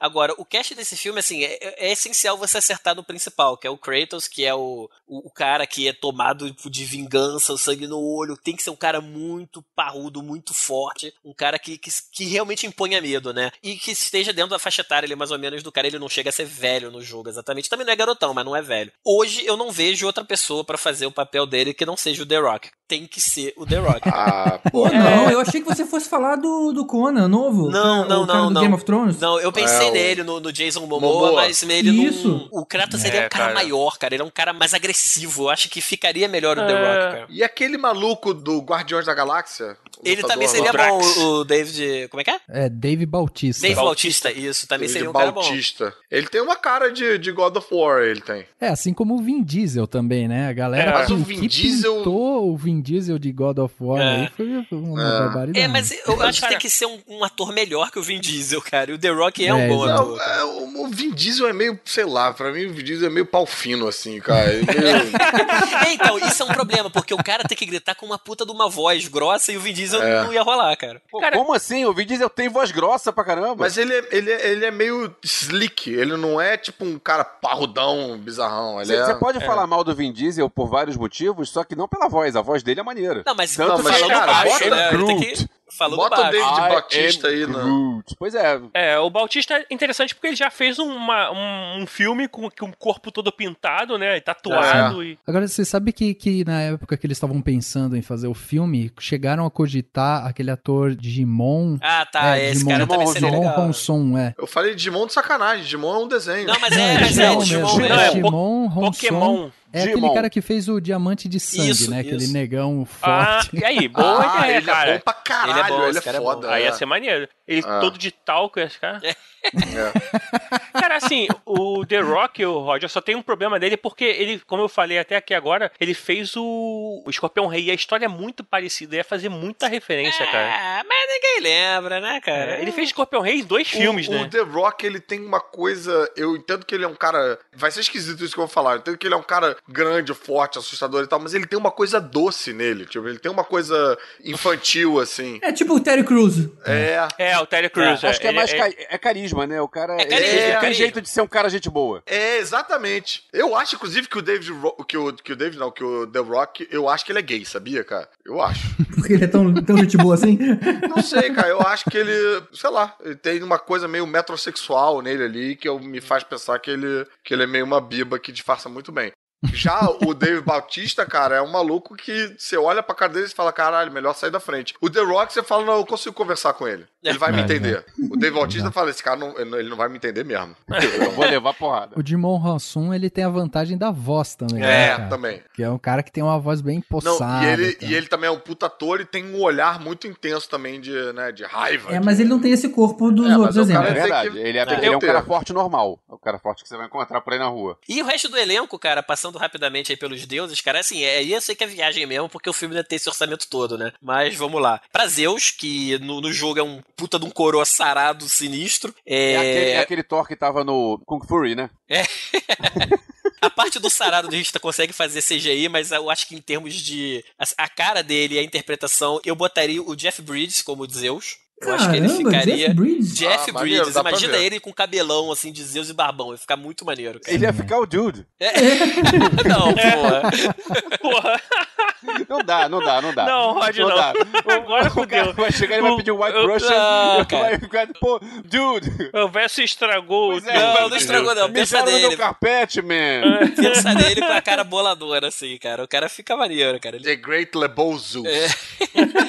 Seria, então, o Jeff Bridges, o Zeus. O Ares, que seria o antagonista do jogo, né? O, o cara que o The Rock ia atrás, seria o Russell Crowe. Tem que ser também um cara um pouco mais velho, mas o Ares no jogo, inclusive a barba e o cabelo dele é feito de fogo, seria um C G I maneiro e tal. O Poseidon seria o Mano Bennett, que foi o cara que fez o Crix na série Spartacus e fez o Deathstroke agora em Arrow, porque o Poseidon do jogo ele é um cara, assim, cabelo preto, um cara moreno e tal, ficaria bem. Poseidon também poderia ser o Momoa, né? Ele tá bem parecido. Poderia ser o Momoa também, mas eu acho que... Naquelas fotos do Aquaman. É, o Mano Bennett eu acho que ficaria mais legal. E... Mano Bennett? Mano Bennett.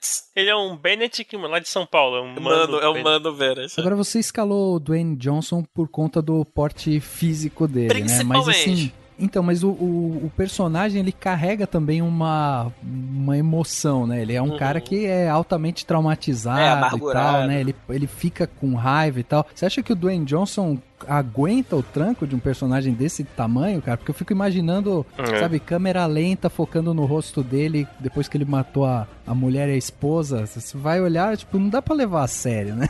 É. O que ele não conseguia na atuação, ele consegue no carisma. As pessoas gostam dele, né? Então, quando ele estivesse lá no hashtag chateado, o pessoal ia se identificar, eu acho, com ele, assim, sabe? Eu acho que, que ele levaria, é. assim. Eu, eu, eu não arriscaria ele, não. Eu tentaria outro. Mas, assim, eu entendo a sua, sua opinião. E diretor, cara, é, eu dei uma ousada, assim. Botei os irmãos Russo, que dirigiram o Capitão América, o Winter Soldier, que eu acho que esses caras, eles sabem fazer cena de ação, mas sem ser espalhafatoso. Porque o filme em si já seria muito espalhafatoso. Você já vai ter muito C G, você tem muito monstro, muito bicho, muita coisa acontecendo. E eles não, eles fizeram no Capitão América boas cenas de ação, aquela queda do, do prédio, do, do helicarrier e tal, mas focando nos personagens ainda, sabe? Você ainda tinha lá o Capitão América, a Viúva Negra, o Winter Soldier, e você trabalhou melhor isso e a ação ficou de pano de fundo, né? Então acho que seriam caras bons pra dirigir esse filme sem cair no, no espalhafatoso, né? Seria um Michael Bay da vida, num cara muito... Não, Michael Bay não, pelo amor de Deus. Não, não, cara. Não ser um cara assim, nem um cara também assim tão autoral. Acho que ele seria o ideal, assim, pra, pra fazer a coisa... Chama, chama o James Gunn, cara.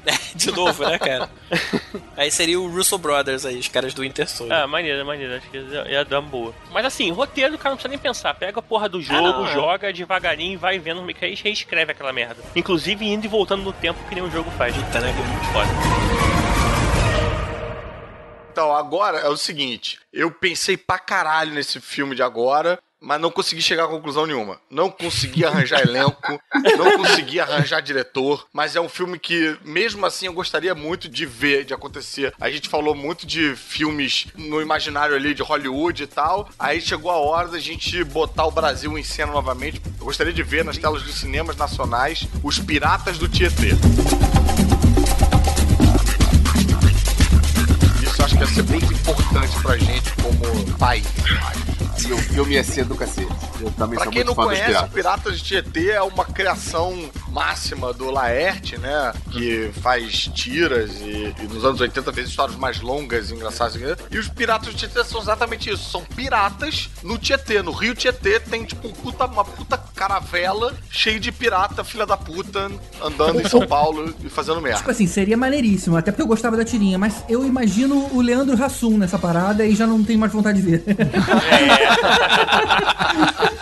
Não, pois pode é, foi por a cara isso... do Hassum, cara. Porra. Agora já não dá mais pra ser o Hassum. O Hassum tá magro. Mas foi por isso que eu não consegui pensar um elenco, assim. Porque eu o acho Sunda, que tem que ser um é, cara ao mesmo tempo engraçado, mas ao mesmo tempo um cara meio ogrão, que meta medo. Não pode ser um cara fofo, carismático nesse sentido, sabe? Eu acho que tinha que ser uns atores desconhecidos mesmo. Tinha que ser uma galera com cara de... Caraca, de onde é que nego tirou esses caras? Uns caras com cara de pirata, uns caras... Sabe essas escalações de elenco que Hollywood às vezes faz? De pegar um maluco que tem uma forma de cara mais diferente. Eu acho que eu ia estar nesse filme, com certeza. Já tô me escalando. Você acha que é aquele Babu Santana? Quem? O Babu Santana Babu que Sant... fez Porra, o, o Tim Babu Maia. Santana. Será que ele não se encaixa? Seria aí, uma. Agora, um cara que eu pensei, mas que também tá fora do ideal, teria, a gente teria que dobrar o espaço-tempo a nosso favor, seria o Antônio Pedro, mais novo, assim. Antônio Pedro já tá velhinho, já. Todo mundo conhece o Antônio Pedro? Se botar o Antônio Pedro no Google, vem. É o baixinho, gordinho, de barba, tem uma uhum. voz roquinha e tal. Fez muita comédia e ele tem aquela pegada da comédia escrota dos anos oitenta. Ele fazia Terror na Praia também, que era um uhum. espetáculo teatral que rolou no Rio, meia-noite, que era completamente anárquico. Que eu, eu, eu, eu, eu cheguei em um desses. É, a plateia era incentivada a xingar os atores durante o espetáculo. Assim. Tinha bem, bem a ver. Então, e assim, a princípio, pô, eu acho que seria um negócio bem de louco você... Imagina, você vê realmente uma caravela, uma embarcação... navegando pelo Rio Tietê. Eu acho que isso em termos de cinema ia ser do caralho, sabe? Hum. E ao mesmo tempo que soa muito impossível, meu primo, sem querer ser muito nepotista aí, meu primo fez um curta com um dos contos do Laerte, que é os Penas Azuis, os... agora esqueci o nome exato do conto, que é um cara que de repente olha no braço e vê que tá nascendo uma pena no braço dele. E aí ele arranca e nasce outra, e daqui a pouco o cara tem uma asa nos braços e tal. E aí ele fica andando com um certo medo e tal, com, né, com a gola em cima, né? E aí vem o chefe do cara falar com o cara: não, relaxa, chega aqui, é, vou, te fa- vou falar contigo sobre essas suas penas aí, não sei o que, tá, né? Ele fica meio achando que vai ser demitido. Aí o chefe mostra que ele também tem um braço cheio de pena. Aí o cara entra num ciclo secreto, meio Illuminati, de malucos com braços de pena que saem voando por aí, fazendo merda. Aí descobre que tem uns penas azuis, que são os inimigos dos penas brancas. Como é? É o tipo da história impossível de você ver no cinema. E meu primo fez, fez um puta curta, que Pô, fez maneiro, sucesso hein? internacional, e o cara e tal, não sei o que. Então eu acho que, cara, precisa de um pouco de uma megalomania que eu acho que falta no cinema nacional. Uma Sim. vontade de arriscar além da, né, das nossas comedinhas clássicas e tal. Uma vontade de fazer um filme diferente. Um troço tipo O Início do Sentido da Vida, que é aquele que o prédio sai, ou o prédio vira um navio pirata e sai pelas ruas. É. Exatamente, um troço tipo meio doidão mesmo. E aí brincar com essas coisas de os piratas, sei lá, virarem uma marca, caírem no gosto da mídia, e aí eles vão falar, sei lá, com uma agência de publicidade dos caras descolados e tal, que vão ajudar a vender os piratas para, né? E aí eles, porra, matam todo mundo, estupram todo mundo da agência, sabe? Fazem umas, umas merdas. Cara, isso é muito pirata assim. de tempo. É. É, em dois mil e três, o Laerte fez, né, uma peça de teatro é, em é, cima do que pirata inclusive do se chamava A peça de teatro chamava Piratas do Tietê, o filme. O filme, exato, exato. É. Contava a história deles visto. tentando fazer um filme, né? E que eles queriam ganhar um prêmio que chamava Minhocão de Ouro. Tá aí também uma, uma, um elenco já meio pronto, hein? É, né? Não, e é um, e um roteiro também interessante que dava pra fazer, né? Cara, sabe um humorista que encaixaria bem, cara, que eu tô pensando aqui agora? O Luiz Lobianco, do, do Porta dos Fundos. Pois é, eu pensei nele também. Mas o, o Luiz Lobianco, ele tem uma coisa meio gentil nele também ali. Ele teria que passar por uma Fátima Toledo aí. Ele teria que estar afim de ser um cara bem escroto. Mas eu acho que você tem razão. Eu acho que ele... E, e ajudaria a vender bem o projeto, sabe? É, vender é. bem o produto, assim, né? Infelizmente, nosso mercado não pensa muito nesse caminho, né? Não, não pensa. Uma pena. É, porque se você pensar bem assim, é um risco, né? Acho é. que o, o, pro cinema, talvez isso aí viraria aquela uma minissérie da televisão, alguma coisa assim, e aí não, depois e outra, do filme, talvez... É, não, e que nem você falou do risco, eu acho que isso pra dar certo precisaria de uma certa segmentação de mercado. Se você faz o Pirata do Tietê fofinho, sem ter matança e palavrão e não sei o que, tá, meio que mata o que é o Pirata do Tietê. É. A ideia é o conceito básico. Por outro lado, o mercado brasileiro de cinema não sobreviveu sobrevive com segmentação de mercado. Ele, pra ele brigar com os outros filmes, ele tem que... Tem que entrar mirar... no esquema Globo Filmes. É, ele tem que mirar no uhum. Brasil todo, pra buscar essa bilheteria de Brasil todo, pra poder brigar com os filmes hollywoodianos, né? Aí, então você não pode aí fazer uma coisa... Aí vão colocar o Marcus Mellen na história... É. Aí parado, é. Pô, sabe quem poderia embarcar num projeto desse? Netflix, cara. Produção ah, é, original é. Pra vender pros outros países e tal. Aí, Caruso, é. vamos montar o roteiro e vamos levar pra lá. Bora. Bora. É. Bora. Maneiro, maneiro. Agora, a única coisa que seria muito infeliz é que a gente não ia poder adaptar o Segredo do Morcego, que eu acho que ia ficar muito é. nada a ver, né? E quem não conhece essa história, acho que merece pesquisar e descobrir qual é o Segredo do Morcego, que a gente não vai dar spoiler aqui. É verdade, é verdade. Mas envolve o teu rego. Mas eu concordo no sentido que acho que a gente precisava valorizar mais o Laerte como o, os personagens e tudo mais. Isso, e um filme isso. do Piratas Tietê seria excelente pra gente atravessar pra outras mídias aí, né? Esses, esses personagens que precisam ser conhecidos pelo Brasil todo.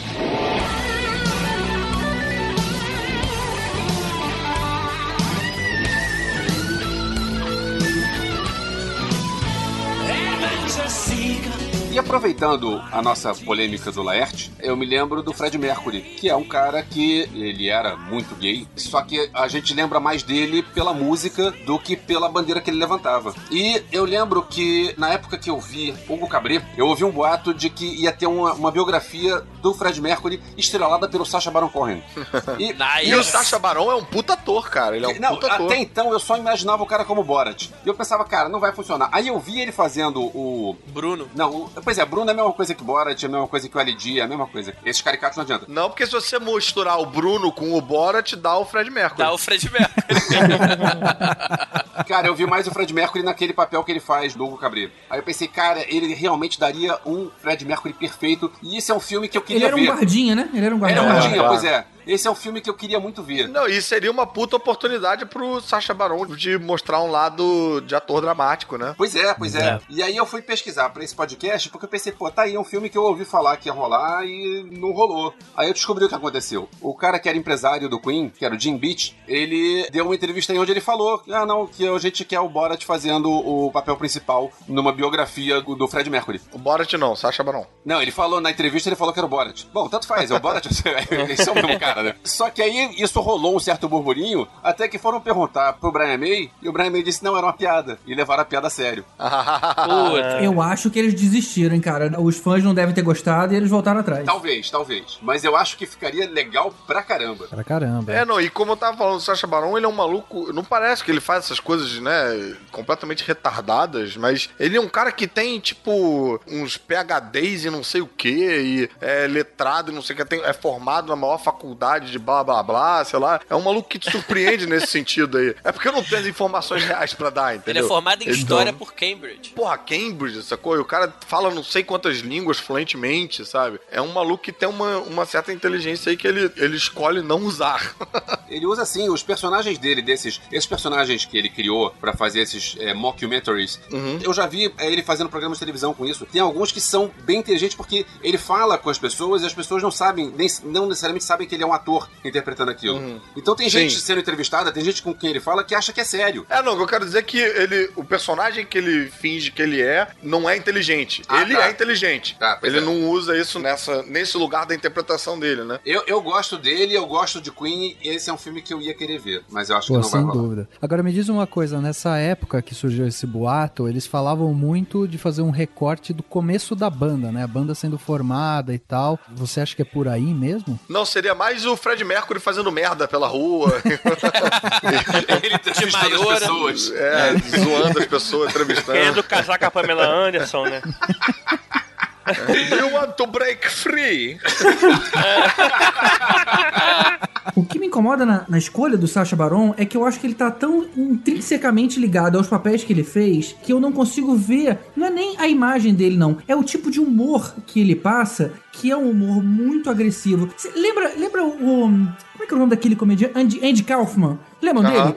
Uh-huh. Ele era, era muito conhecido por chocar as pessoas. Você nunca sabia o que esperar do cara. É, ele então... nunca sabia se era verdade ou se era mentira. Exato, né? exato. Eu lembro que uma vez, ele, numa peça de teatro dele, ele simplesmente começou a ler um livro pras pessoas. É, início... não, essa história foi bizarra, porque ele entrou pra fazer uma apresentação na faculdade, o Diego pediu pra ele fazer o personagem que ele fazia no Táxi, aquela série. Uh-huh, e sei, ele sei. odiava isso. Aí, o Diego ficou pedindo, ele falou, cara, se vocês continuarem pedindo, eu não vou fazer o show. Aí o Diego pediu de novo, ele começou a ler Moby Dick. E ele leu, tipo... o livro inteiro, ficou três horas ali lendo. As pessoas começaram a sair, alguns ficaram lá e ele terminou, tipo, e, e meio que foi dali pro hospital, porque se desidratou de ficar fazendo aquela porra até o final. É, pois é, mas é que tá, ele é o tipo de, de humorista que gostava de chocar, assim como o Borá. Cara, eu vou te falar que Bruno eu não tive nem coragem de ver. Cara, Bruno é pesado, cara, Bruno é pesado, pesado, é, pesado. O Bruno não quis é. ver, mas o Borá eu já fiquei meio que com vergonha, sabe? Vergonha alheia, sabe? Eu já ah. fiquei meio assim de ver. O Borá, ele, sofre, o Borá né? ele fica naquela linha tendo entre o muito engraçado e a grosseria pura. Aquela cena que os dois estão é. pelados correndo no hotel. Nossa. Aquela cena é muito grosseria, mas é Não, muito é. engraçada. Pois é. é e muito... eu, como sou muito, muito fã do Fred Mercury, esse choque de imagens me incomodaria. Se eu tivesse voto ali, eu, eu vetaria. É, mas, por outro lado, G G, cara, em defesa disso, eu concordo com o que você tá falando, mas, normalmente, cara, isso é uma coisa que a gente nunca chega a comprovar, mas os atores de comédia são excelentes atores dramáticos, porque a comédia é controle de tempo, controle de corpo e tal, e isso tudo serve pro drama também. Normalmente, a comédia engloba o drama. Por isso que muita gente do meio fala, é muito mais difícil fazer comédia. O ator de comédia consegue fazer drama, mas o ator dramático não necessariamente necessariamente consegue fazer comédia. Cara, eu não sei se isso é uma, é uma coisa que serve pra todo mundo. Você consegue ver o Seinfeld fazendo drama? É porque o Seinfeld, ele não é exatamente ator, né? Ele é um comediante de stand-up, ele não é, é um cara é que... É um personagem lá, ele criou é, um personagem e usa o personagem é, dele. Porque ele, ele era não... muito canastrão, e a graça é, tava na canastrice dele, mas ele era canastrão. É, mas então, é porque, como eu tava falando, ele é, é um comediante de stand-up, ele não é um ator, ator mesmo, que interpreta personagens e que interpreta tipos e tal. Mas se você pega a maioria dos atores de comédia, eles conseguem sim, com um bom roteiro, bem dirigido, isso aqui, fazer um, um, sei lá, um puta drama e tal. Eu acho que é o caso do Sacha Baron, que ele poderia surpreender nesse sentido. E como ele gosta de surpreender, seria uma escolha possível dele topar uma loucura pra ele fazer. Ele não ia estar tá fazendo loucura no filme, mas ia ser a loucura de um todo, né? Ele fazer um drama interpretando o Fred Mercury, né? Até Eu pra provar que... que pode, né? Depende. Exatamente. É. O próprio Jim Carrey passou por uma fase assim, né? Em que ele começa a fazer umas paradas mais dramáticas e tal, né? Era, pra... mas era um dramático puxando pro caricato ainda. Ah, também, né? O Brilho Eterno não, mais não, ou menos. O Brilho Eterno não, não é, tá, Brilho Eterno não, Brilho Eterno não. É. Mas o, o Truman Show, que é um puta filme, é um puta drama, e ele continua caricato ali. Ele, é, continua, assim, ele tá caricato é. naquele início e tal, mas quando chega aquele final desesperador, ele tá, cara, dando tudo de si, não tem piadinha, não tem... Não é engraçado, é bem dramático. É. Acho que o cara tem essa habilidade. Vocês acham que ele pode driblar também o, o fator da voz? Porque a voz do Fred Mercury era algo muito icônico, né, cara? É verdade, aí... isso, isso ia ser um problema. Não, mas aí seria dublado, pra né? qualquer ator, né, cara? É, mas, não, mas aí, aí não bate um pouco naquela coisa do tipo, o cara vem falando grosso e tal, daí na hora que o cara canta é uma voz, tipo, totalmente diferente, sabe? Aí tem Eles aquela... iam ter que fazer que nem fizeram no Love and Mercy, um filme recente que teve com a vida do Brian Wilson, do Beach Boys, que é o Paul Dano Sim. interpretando o Brian Wilson, e misturaram a voz do Paul Dano com as gravações originais dos Beach Boys, então você não uhum. consegue identificar exatamente quem é quem que tá cantando. A não ser que você tenha um cara que nem o Val Kilmer, que quando foi interpretar o Jim Morrison ficou a voz igual. É, mas não, aí... então, o Sacha Baron, eu acho que é um cara que pode ser assim, eu tô aqui defendendo o Sacha Baron, mas posso estar completamente equivocado, né? A gente só vai saber se isso realmente aconteceu um dia. Mas esses comediantes que compõem personagens e que compõem um personagem mudando um pouco da cara e fazendo um tipo diferente, são comediantes que têm um olhar e um domínio do corpo que eu acho que se ele quiser compor o personagem Fred Mercury, ele consegue. Se ele botar a cabeça dele nisso e estudar e se preparar e tal, eu acho que ele se transforma, eu acho que ele conseguiria, cara. Uhum. Vocês acham que isso é um filme mais pra uma coisa dramática, assim? Porque eu tenho a sensação que ele flertaria ali com o que a gente viu em Ray, por exemplo, sabe? Uma coisa que passe pela é. vida ah, eu também do Fred é, Mercury. Mostrando os problemas, mostrando os problemas é, ao lado do sucesso. Né? Isso, então, isso aí. Quando eu digo dramático, eu não quero dizer triste, né? E são um filme uhum. sério. É o que eu quero dizer, sério, não... não trágico. Mas eu acho uma comparação com o Ray perfeita, Rafael. Eu acho que é por aí mesmo. Não, e outra que coisa fez. que eu acho que ia ser legal desse filme, né? Que ia trazer fama e fortuna pra gente no Brasil também, que é poder mostrar a parente distante dele, a Daniela, né? Boa, garoto, boa. É, é, é. Podia também mostrar o medicamento também, né? Ou a rede de hotéis também.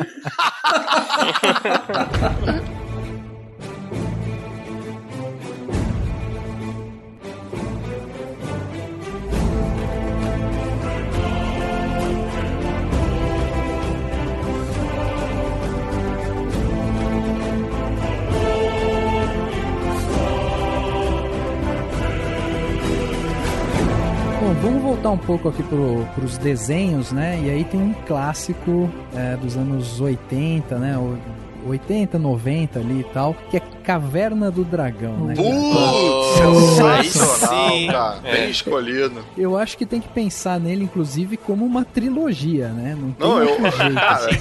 Eu acho, inclusive, que a gente tem que tirar esse God of War, esse Uncharted aí, que o Tibério e o Rod ficaram falando horas e Exato. apostaram na Caverna do Dragão. Eu acho que não seria nenhuma trilogia, é um filme sem fim, porque eles nunca voltam pra casa mesmo, cara. Dá pra fazer quanto quiser, cara.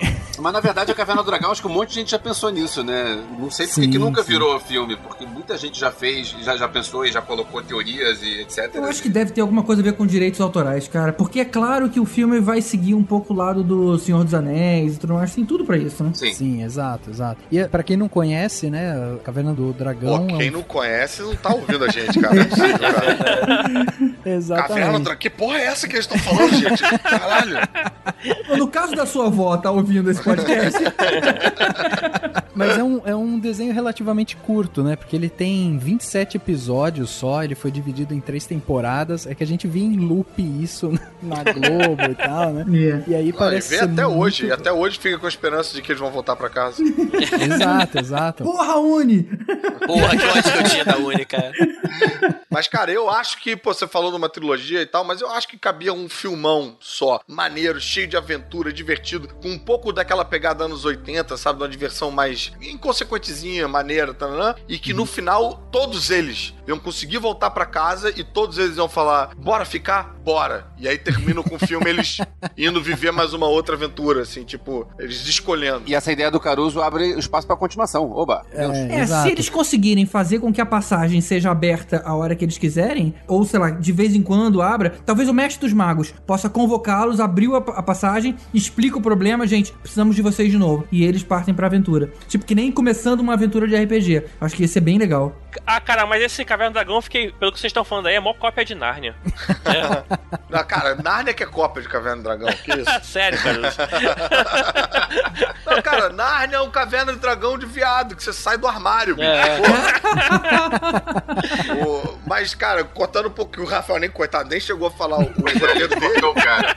Mas essa ideia que a gente já falou, tipo, pô, acho que no primeiro filme os caras conseguem voltar pra casa, mas resolvem ficar, e no segundo filme, já que tem esse portal, vem outras merdas da Terra, ou uma outra família, ou então vem tipo um bandidão bizarro que começa a fazer merda no, no mundo da Caverna do Dragão e tal, tipo, o portal passa a ser um problema, entendeu? E aí, caralho, fudeu, a gente tem que fechar esse portal pra sempre, e fica do lado de dentro ou do lado de fora, enfim, sei lá. Isso tá me lembrando o He-Man, hein, cara, que é. os, cara, os caras vêm pro, Isso pro que mundo eu falar, real. Desde que eles nunca inventem de trazer pro mundo real, que aí ia ficar tosco ah, demais, não, é. cara. É, cara. Isso, cara. É, eu ia perguntar isso pro Rafael, cara. Você pensou assim no elenco, a Uni seria de verdade ou... Cara, eu tô louco não, pra saber não. o elenco, cara. Conta aí.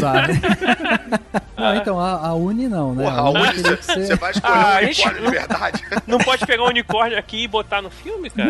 Não, não. Então, vamos lá, então, pro elenco. O que, que eu pensei, né? Vamos começar com a direção. Eu traria pra dirigir esse filme o Wes Ball, que foi quem dirigiu aí o Maze Runner agora, né? Que é um filme um pouco mais teen popzinho, uhum. uma ficção. Uhum. É... Ah, tá, acho que, pô, bem escolhido, tem a ver. E assim, ele tem outro fator também, porque esse filme ele precisa ter um equilíbrio muito grande entre os personagens, né? É. Porque você não tem um personagem central que você vai acompanhar a história dele, ou vai ter mais tempo dele de tela e tal. Ele, é, eles precisam... É o time, né? É o time, exato. E aí, pra começar, né? O Hank seria o Liam Hemsworth, que é o irmão do o Thor. O irmão do Thor. O Loki. O irmão do Thor.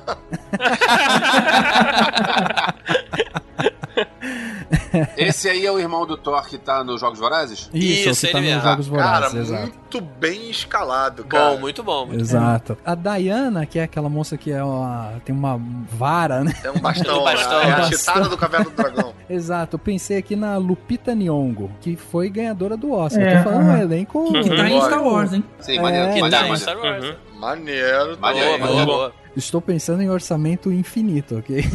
Não, é, é padrão, padrão. Não, é, é, tu tá na produtora do Roger.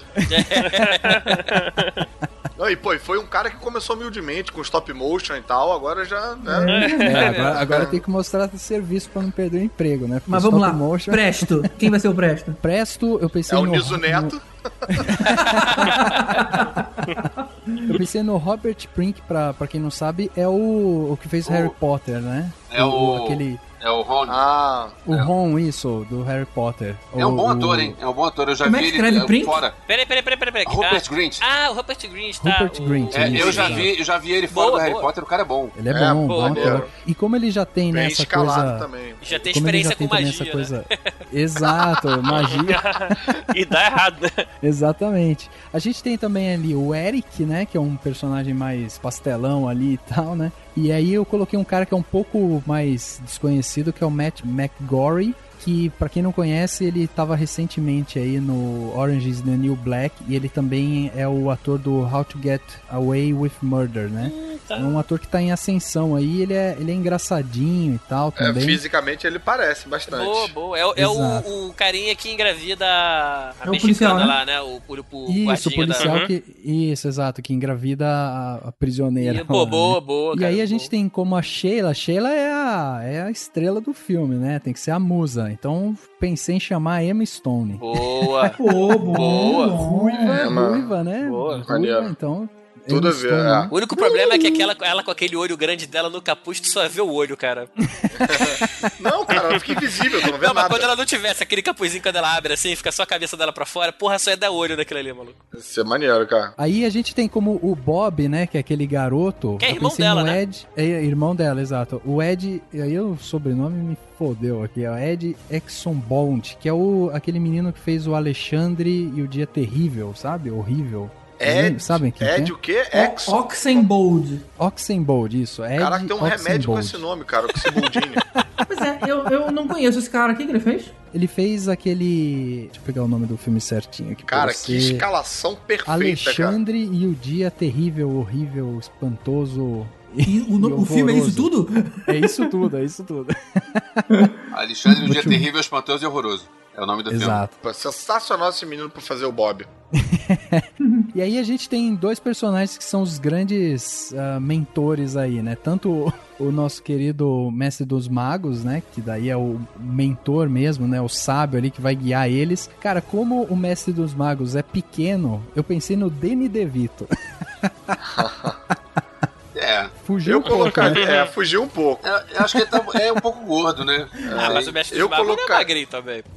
É, uma coisa é magrinho, outra coisa é o Danny DeVito. O Danny DeVito, ele tem um certo sarcasmo, ele tem uma coisa meio tipo um Brooklyn, nova-iorquina e tal, que eu acho que... Mestre Marcos precisava ser um pouquinho mais, mais Buda, mais sapiente, sei lá. Um maluco que, pô, anão mesmo, podia fazer é o, o Willow. Qual é o nome do Willow? Willow. Nossa, cara. Mas é, morreu. Que tá velhinho. Não, não, não, cara. não, não tá aí. Pois é. Fez, fez aquela é, série cara. excelente, Life is Short. É, Warwick Davis, Caruso. Warwick Davis. É, Warwick Davis é, é, esse é, o, é o É o Willow. É o Willow. Ah. Cara, sabe quem seria o Mestre dos Magos legal se eles conseguissem deixar o cara baixinho? E eles conseguem, porque a gente viu isso no Hobbit. Anthony Hopkins, cara. Ué, ele fez isso é, no Noé, cara. Ele fez isso, o personagem dele não é o que não, que era. Porra, mas... mas, cara, por que, que a gente vai tirar o emprego dos anões, cara? Os anões não tem tanta oportunidade pra fazer a parada. Vamos, porra... Mas pensa só, Warwick aí, cara. O, o cara. o cara é aquele velhinho que tá no meio da floresta, que fala frases incompletas e some de repente do nada. É verdade, ele já fez, né? Ele já entendeu. Pois é, ele já fez. Deixa o é. Warwick Davis fazer, porque afinal o Anthony Hopkins já fez um, o Mestre dos Magos em outro filme. Ruim. Exato. Vou, vou fazer minha ligação aqui e desmarcar com o De Vito, viu? É. Cara, o Rafael já gastou toda a grana que ele tem com escalação, ele não vai poder gastar dinheiro com C G I. Mas vai é lá, verdade, Vingador. Verdade. Vingador, então, eu acho que o Vingador tem que ser um cara que tem principalmente uma voz bem postada, né? Então pensei no Liam Neeson. Pô, Liam Neeson tá... Ah, não, no que eu Liam confundo Neeson. Ele com é... o Jeff Bridges. Ah.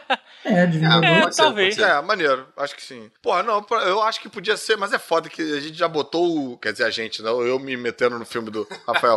O Rafael já botou o Rupert Grint, mas o, o maluco que fez o Voldemort também seria um bom Vingador, né? O Ralph Fiennes. Qual o nome dele? Ralph Fiennes. Ralph Fiennes, é. É verdade, é verdade. E o Tiamat, quem vai ser o Tiamat? Quem? Tiamat, o Tiamat. Pô, não é quem vai ser, são... Quem vai ser? Quem vão ser, né? Cada sete pessoas. Cada vai ser uma pessoa. É. É, vou, vou substituir também aqui, porque aqui é o meu processo de criação de filme, é, é cocriação, tá? Então... Você fala o nome de um ator, você percebe que a reação é, é meio tristonha, assim, você já tem que...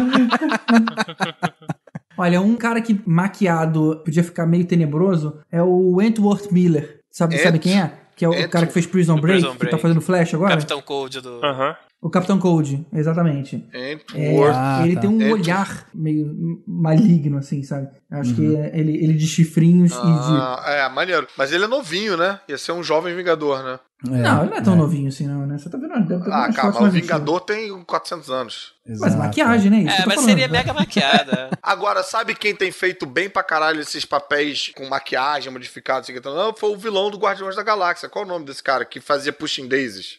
Ah, o Lee Pace. Lee Pace, ele fez outro vilão também, algum outro filme. Não, ele fez também aquele, aquele elfo no o Hobbit. Tandruil, o Tandruil. Eu acho que ele seria um puta Vingador também, tem um vozeirão e tal, e recebe bem a maquiagem, assim. Cara, pensei no cara Vingador, William Dafoe. Putz, oh, sensacional. Maneiro. Sensacional, é. sensacional, matou, fechou. fechou. E ele é. é muito padrão, né, assim. É pouca maquiagem que ele já tem aquela cara de... Aliás, eu acho que tem que não maquiar ele, Nem né? Nem maquia, né, cara?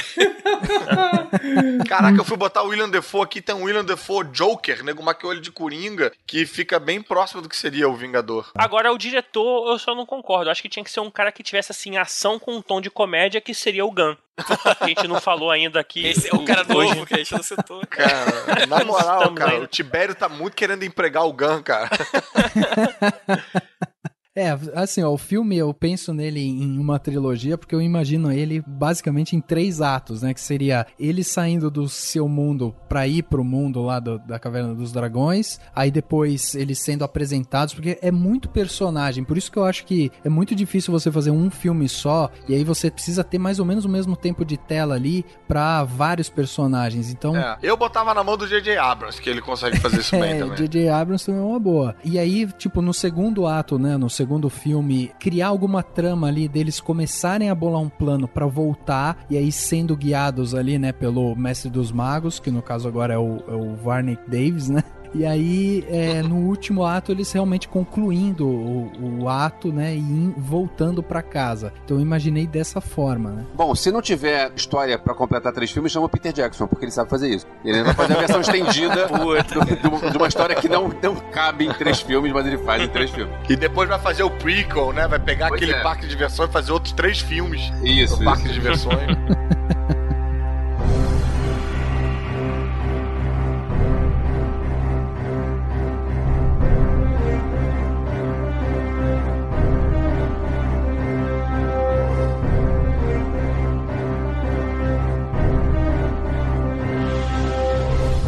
Puxando aí esse saudosismo oitentista, um filme que muita gente não acreditaria, assim, já ouvi algumas pessoas comentando aí, que viraria um Cats, Eu, eu. Mas eu acho que ficaria maneiro porque, assim, teve um tempo aí que fizeram um trailer, cara, e que pegaram umas cenas de uns atores aí. Ah, tô ligado. E fizeram uma, uma efeito em cima que seria dos Thundercats. Maneiro. Hoje em dia maneiro. Eu acho que a gente já tem tecnologia, principalmente depois do Guardiões da Galáxia, que a gente não falou ainda hoje, que o que o, o Gunn... Quem dirigiu o Guardiões da Galáxia? Tipo? É, ou foi o, o Chiclete lá, o Arma, sei lá.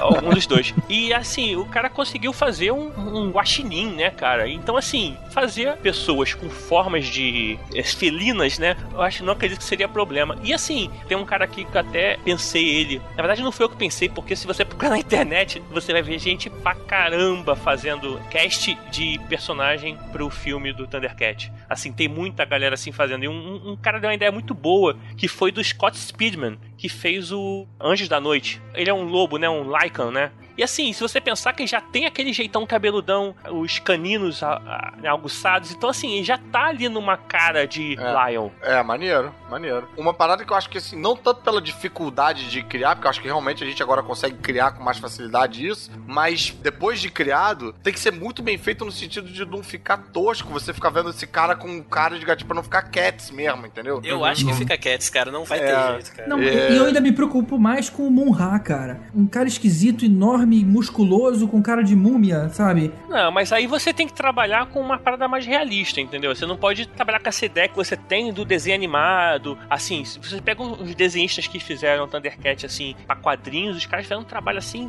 bem realistas, assim, e você vê umas paradas maneiras, entendeu? E se fosse uma coisa, uma pegada meio, meio a lenda de Beowulf, assim? Ah, então você usando, usando computação gráfica, assim, né? Que é você fala. Meio que uma maquiagem de computação gráfica, né? Mas que aí substitu... tem que chamar o Robert Zemeckis, né?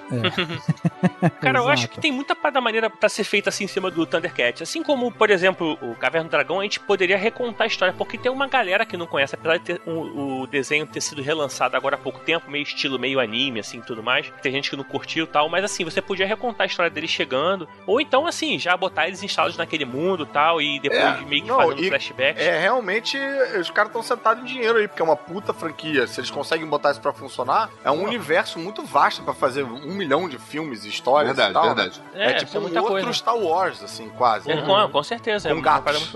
Eu só acho que seria muito caro, não por causa do só do C G I, mas essa coisa de maquiagem. Porque Star Wars você ainda tem os humanos e tem os que precisam de maquiagem. Esse aqui, cara, não tem humano. O vilão é um sapão, sabe? É, é muito elemento que precisa ser muito mexido. Não tem nada mundano, né? É o Andy Serkis fazendo o papel de todo mundo, sabe? Fazendo todo mundo, é isso é. aí. É. Estilo Avatar, eu acho que funcionaria nesse esquema aí. É, eu não sei, cara. Eu acho que, acho que tem umas paradas pra ser legal. Por exemplo, é, aqui como Chitara tinha que ser uma mulher maneira. Você poderia ficar entre a Moon Bloodgood, que fez a... Exterminador. A, Exterminador. Exterminador. O penúltimo, né? Exterminador. E Fallen Skies, Fallen Skies. Como é que é o nome dela? Gostei. Moon, Moon Bloodgood. É a Lua Sangue Bom. Lua, é. É a Lua Sangue Bom. Bom, é verdade, cara.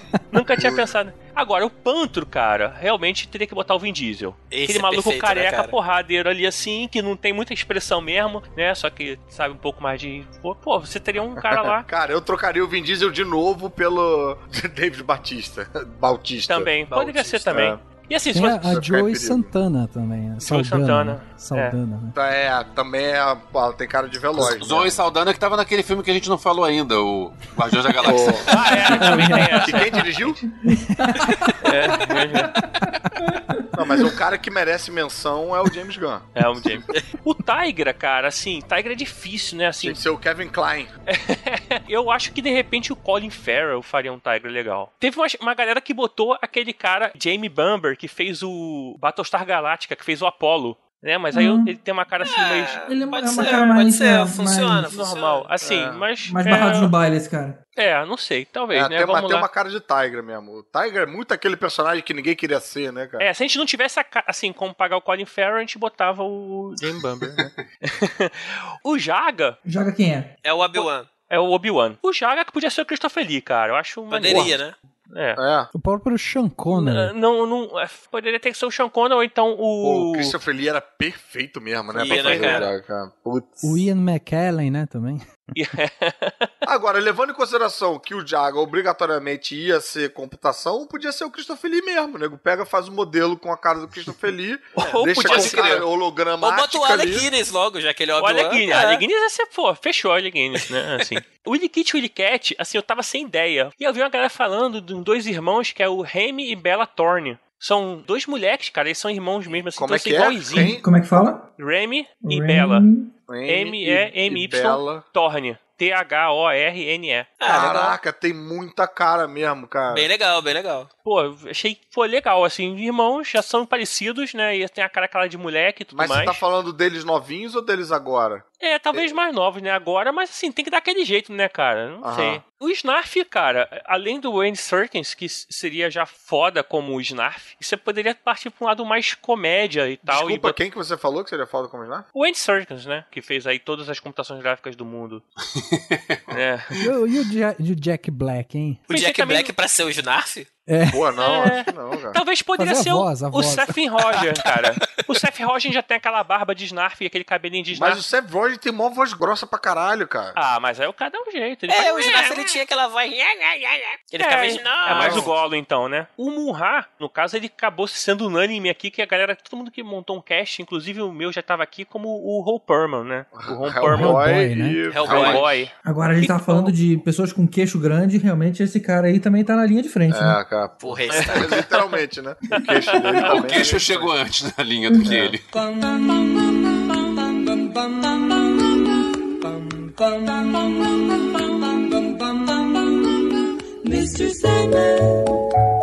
E pra terminar, e aí voltando também na questão de quadrinhos, eu vou te falar que um, um dos quadrinhos que eu mais gostei de ler durante a minha vida de leitor de quadrinhos foi Sandman. Cara, eu acho que faltou um filme sobre o Sandman. Não, é... cara, no Homem-Aranha três tem. Ah, é incrível. Vem cá, sabe que tá, os direitos de Sandman tá na mão do Joseph Gordon-Levitt lá. O... Ih, sério mesmo? É, é, é. Ele é louco pra fazer essa porra, é louco pra Mas fazer o próprio direitos? Aham. Uhum. Caramba, que maneiro. Tá, tá na legal, mão dele. O, qual é o nome do menino? O Quase Robin. É ele mesmo, o Joseph Gordon. Você falou o nome dele. Falou. É o cara que tava se pendurando no World Trade Center agora? Uhum, exatamente. É, é isso mesmo, é isso mesmo. Só, então, explicando, né, pra quem não pegou essa referência que o Tibério falou, não é o Homem-Areia, a gente tá falando do Sandman, que é o, o, o Senhor dos Sonhos, que é o Morpheus. É uma reformulação, né, de um personagem que era da, da Era de Ouro dos quadrinhos da D C, que tinha aquele Sandman com uma arminha que fazia os vilões dormirem. O Neil Gaiman, na década de oitenta, na invasão britânica dos quadrinistas pros Estados Unidos e tal, reformulou o Sandman e criou todo um universo incrível, com os sete perpétuos, é quase religiosa, né, a revista. É incrível, é incrível. É muito maneiro mesmo. Ele, inclusive, essa revista fez o selo Vertigo explodir em vendas, né? Sim. Eles começaram por aí, e esses sete perpétuos, que é o que o Caruso acabou de mencionar, são os irmãos do Sandman. E a gente tá falando de Delírio... Que é o Zangado, o Dunga, o Atim. São só pessoas com a letra D, né, no original. É. Então a gente tá falando do Delírio, Dunga, das gêmeas Desejo e Desespero, a gente tem Destruição, tem a Morte, que no caso seria Death, e o Destino, que lembrando E o que... Sonho, que é Dream, né? E o Sonho, que é Dream. São os perpétuos, que na verdade não são nem deuses, são imortais que vivem há bilhões de anos. É, os homens vieram primeiro, eles vieram depois. Eles são decorrência do, ah, da é? humanidade. Olha é. só, não, não sabia, achei que era antes, inclusive. Não, se não tem ninguém pra morrer, ninguém pra sonhar, ninguém pra se desesperar, não tem os perpétuos, entendeu? Não, olha só, bem interessante, bem interessante. Na hora que eu tava pensando no cast, eu me toquei que o próprio traço do Neil Gaiman, era o Neil Gaiman que desenhava, não, né? Não, não, não, o Neil Gaiman escrevia. O primeiro arco quem desenha é o Sam Kitt, aí depois cada história tem um desenhista diferente, né? Isso, isso, isso. Ele se inspirou muito no Robert Smith, do The Cure. Você vê que é aquele ah, cara maneiro. meio, meio ah, branquelo, verdade, meio, é, meio, meio cabelo bagunçado. O Lucifer, ele já, ele já era com a cara do David Bowie mesmo. Você vê que tem essas referências meio fortes. E aí eu pensei, pra um filme, eu usaria hoje, pro papel de Sandman, o Robin Lord Taylor, que é o pinguim da série de Gotham. Eu acho que... Muito, ah, sim, muito sim. bem escalado. Boa, boa. Sabe quem também faria um puta Sandman? É o Cumberbatch. Benedict Cumberbatch. É verdade. E que tem também uma atuação que é, nossa... E um vozeirão, sim. É bom, é, pois é. A Morte, que é aquela menina toda branquinha, bonitinha, eu pensei na Evangeline Lilly, hum, que é a Kate de Lost. É, essa aí eu já... Você percebe uma certa frustração é. no ar. O Lost foi é, traumatizante. O não ia aceitar isso. E pior é que depois de Lost ela fez a, a Elfa lá no, no filme do Hobbit, ou seja, é de novo. É, fez Homem-Formiga também. Não. Como morte podia ser a Kristen Bell, que ela não tem expressão mesmo. Coitada da Kristen ah. Bell, a Kristen Stewart que você tá falando. Kristen Stewart, é. Ah, tá. Bom, a Kristen Stewart é que não tem expressão é. não, do não, Crepúsculo. Ó, oh, sabe quem daria uma morte maneira? Winona Ryder. Winona Ryder. Winona Ryder. Tá aí, Winona Ryder também seria uma, um bom nome. O Rod ia falar, mas eu roubei a vez dele com a Winona Ryder. Eu acho uma, uma justiça poética eu roubar com a Winona. Porra, mas sabe quem era, uma a, a, a menina do Two Broke Girls, qual é o nome dela? Cat Dennings. A peituda? É, a Cat Dennings, era aquela. É, é Cat, não, mas eu penso... Como é que é? Cat, Cat Dennings? Dennings. É, mas, mas eu acho que a morte ela é mais magrinha, ela, ela é aparentemente mais frágil. E é a bizarrona que é a, a morte, né, que a gente conhece. Eu penso num filme com uma estética meio amor à lei da vida, porque você tem muito, que ir muito nos sonhos, você tem que ir muito no inferno, e aquele amor à lei da vida quando brincava um pouco com as o pinturas do, de Monet. O do Robbie Williams? Isso, isso. Cara, aquele é maneiro. Dava um jeito meio psicodélico que seria muito bacana. Eu me lembro de não ter gostado muito desse filme. Eu lembro da estética um pouco ali, Na, quando eles estão viajando ali, tá, não, mas a minha memória desse filme é mais negativa, de ter achado estranho ser uma coisa meio, pô, é um final feliz da família, então todo mundo morrer e se encontrar no céu, sabe? Tenho quase certeza que eu sei por que você não gostou muito, porque foi um daqueles filmes Robin Williams que é feito exaustivamente pra pessoa chorar.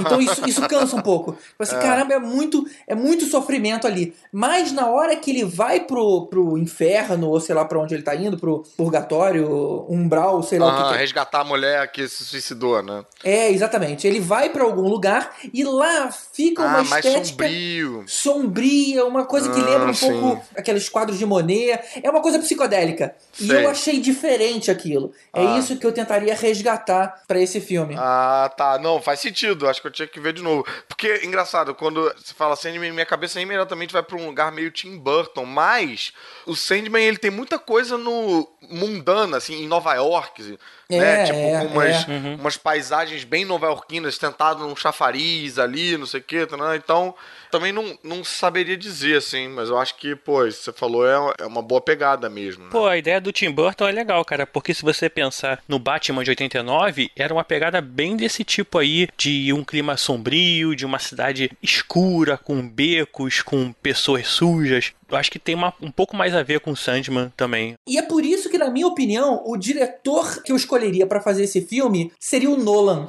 Você lembra o que ele fez com Inception, cara? No Lembra. final, aqueles mundos meio bizarros e principalmente aquele, aquele último mundo que tava se desmoronando, sabe?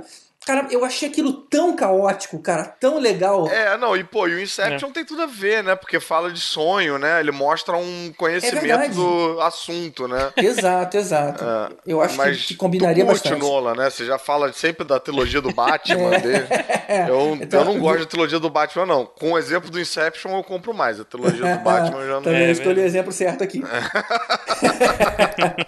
E a minha história, eu focaria uma das primeiras, que é justamente que mostra a origem do... Não a origem do Sandman, mas a primeira história que ele apareceu, que mostrava aquele grupo de ocultistas tentando prender a morte, e aí eles fazem alguma besteira... E aí pega o Sandman por acidente. E eles pegam o Sandman como acidente, exatamente. Ah. Ele fica lá por setenta anos, até uma hora que ele consegue escapar. Ele, logicamente, vai em busca de vingança, e ele vai também procurar os artefatos que dão poder pra ele, né? Uhum. Que os caras sa- saíram vendendo as coisas dele. Então ele vai pro inferno procurar uma parada, ele vai pro mundo, o outro procurar... Agora eu não lembro muito bem, você lembra quais eram os artefatos? Tem a chave... É um tem, elmo, né? É, é, o capacete dele lá, naquele elmo. Tem a algibeira de areia dos sonhos, que ele também... É... que é um dos objetos que tá roubado, né? É, eu lembro que essa do elmo, ele foi no inferno, e você lembra como é que foi aquela briga dele lembro, com o inferno? Que, era, que, que ele uma... foi uma coisa mais foda? É, Caramba! Era cara. meio que um, um... Como se fosse uma batalha de rap, Isso, mas cara. de Quem é, falava a coisa ideias, mais foda né? de todas, exatamente. Era bem legal. Mas levando em consideração o que você tá falando, eu acharia até que, talvez, Sandman fosse um daqueles casos que fosse melhor aproveitado em série, pra você ter esses episódios, sabe? Quase como se fosse mini-filmes, do que eu fico uhum. pensando pensando, pô,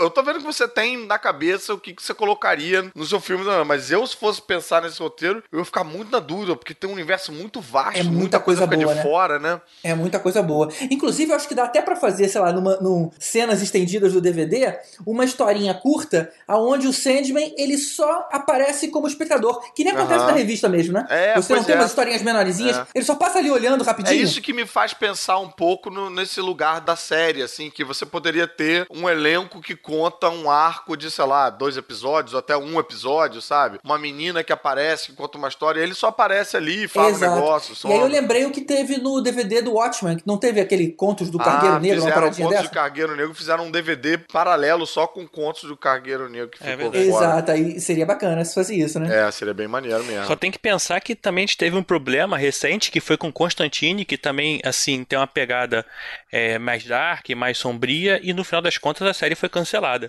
né?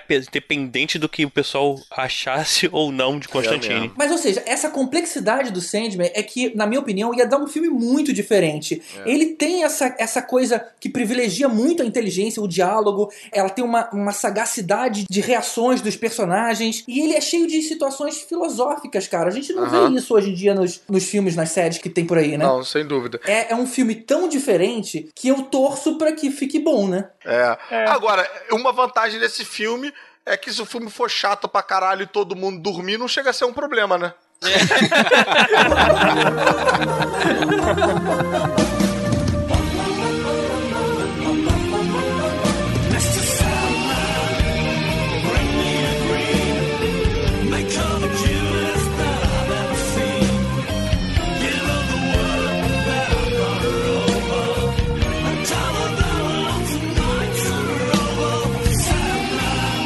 No programa de hoje, a gente vai dar voz aos nossos desejos e compartilhar quais filmes achamos que já deveriam ter sido feitos por algum estúdio de cinema, mas que ainda permanecem ignorados. Então, uma ruiva, uma loira, uma morena, pô, dá voz aos desejos, legal, cara.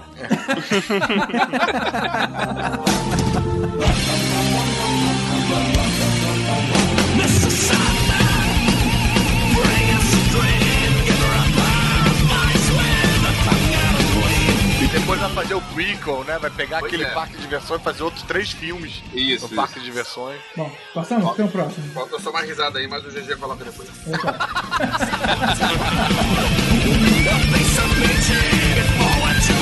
Cara, pra fazer o Lion também tem, também tem esse maluco aqui, ó, que eu tô mandando no link aí. Vê se você consegue abrir aí. Ah,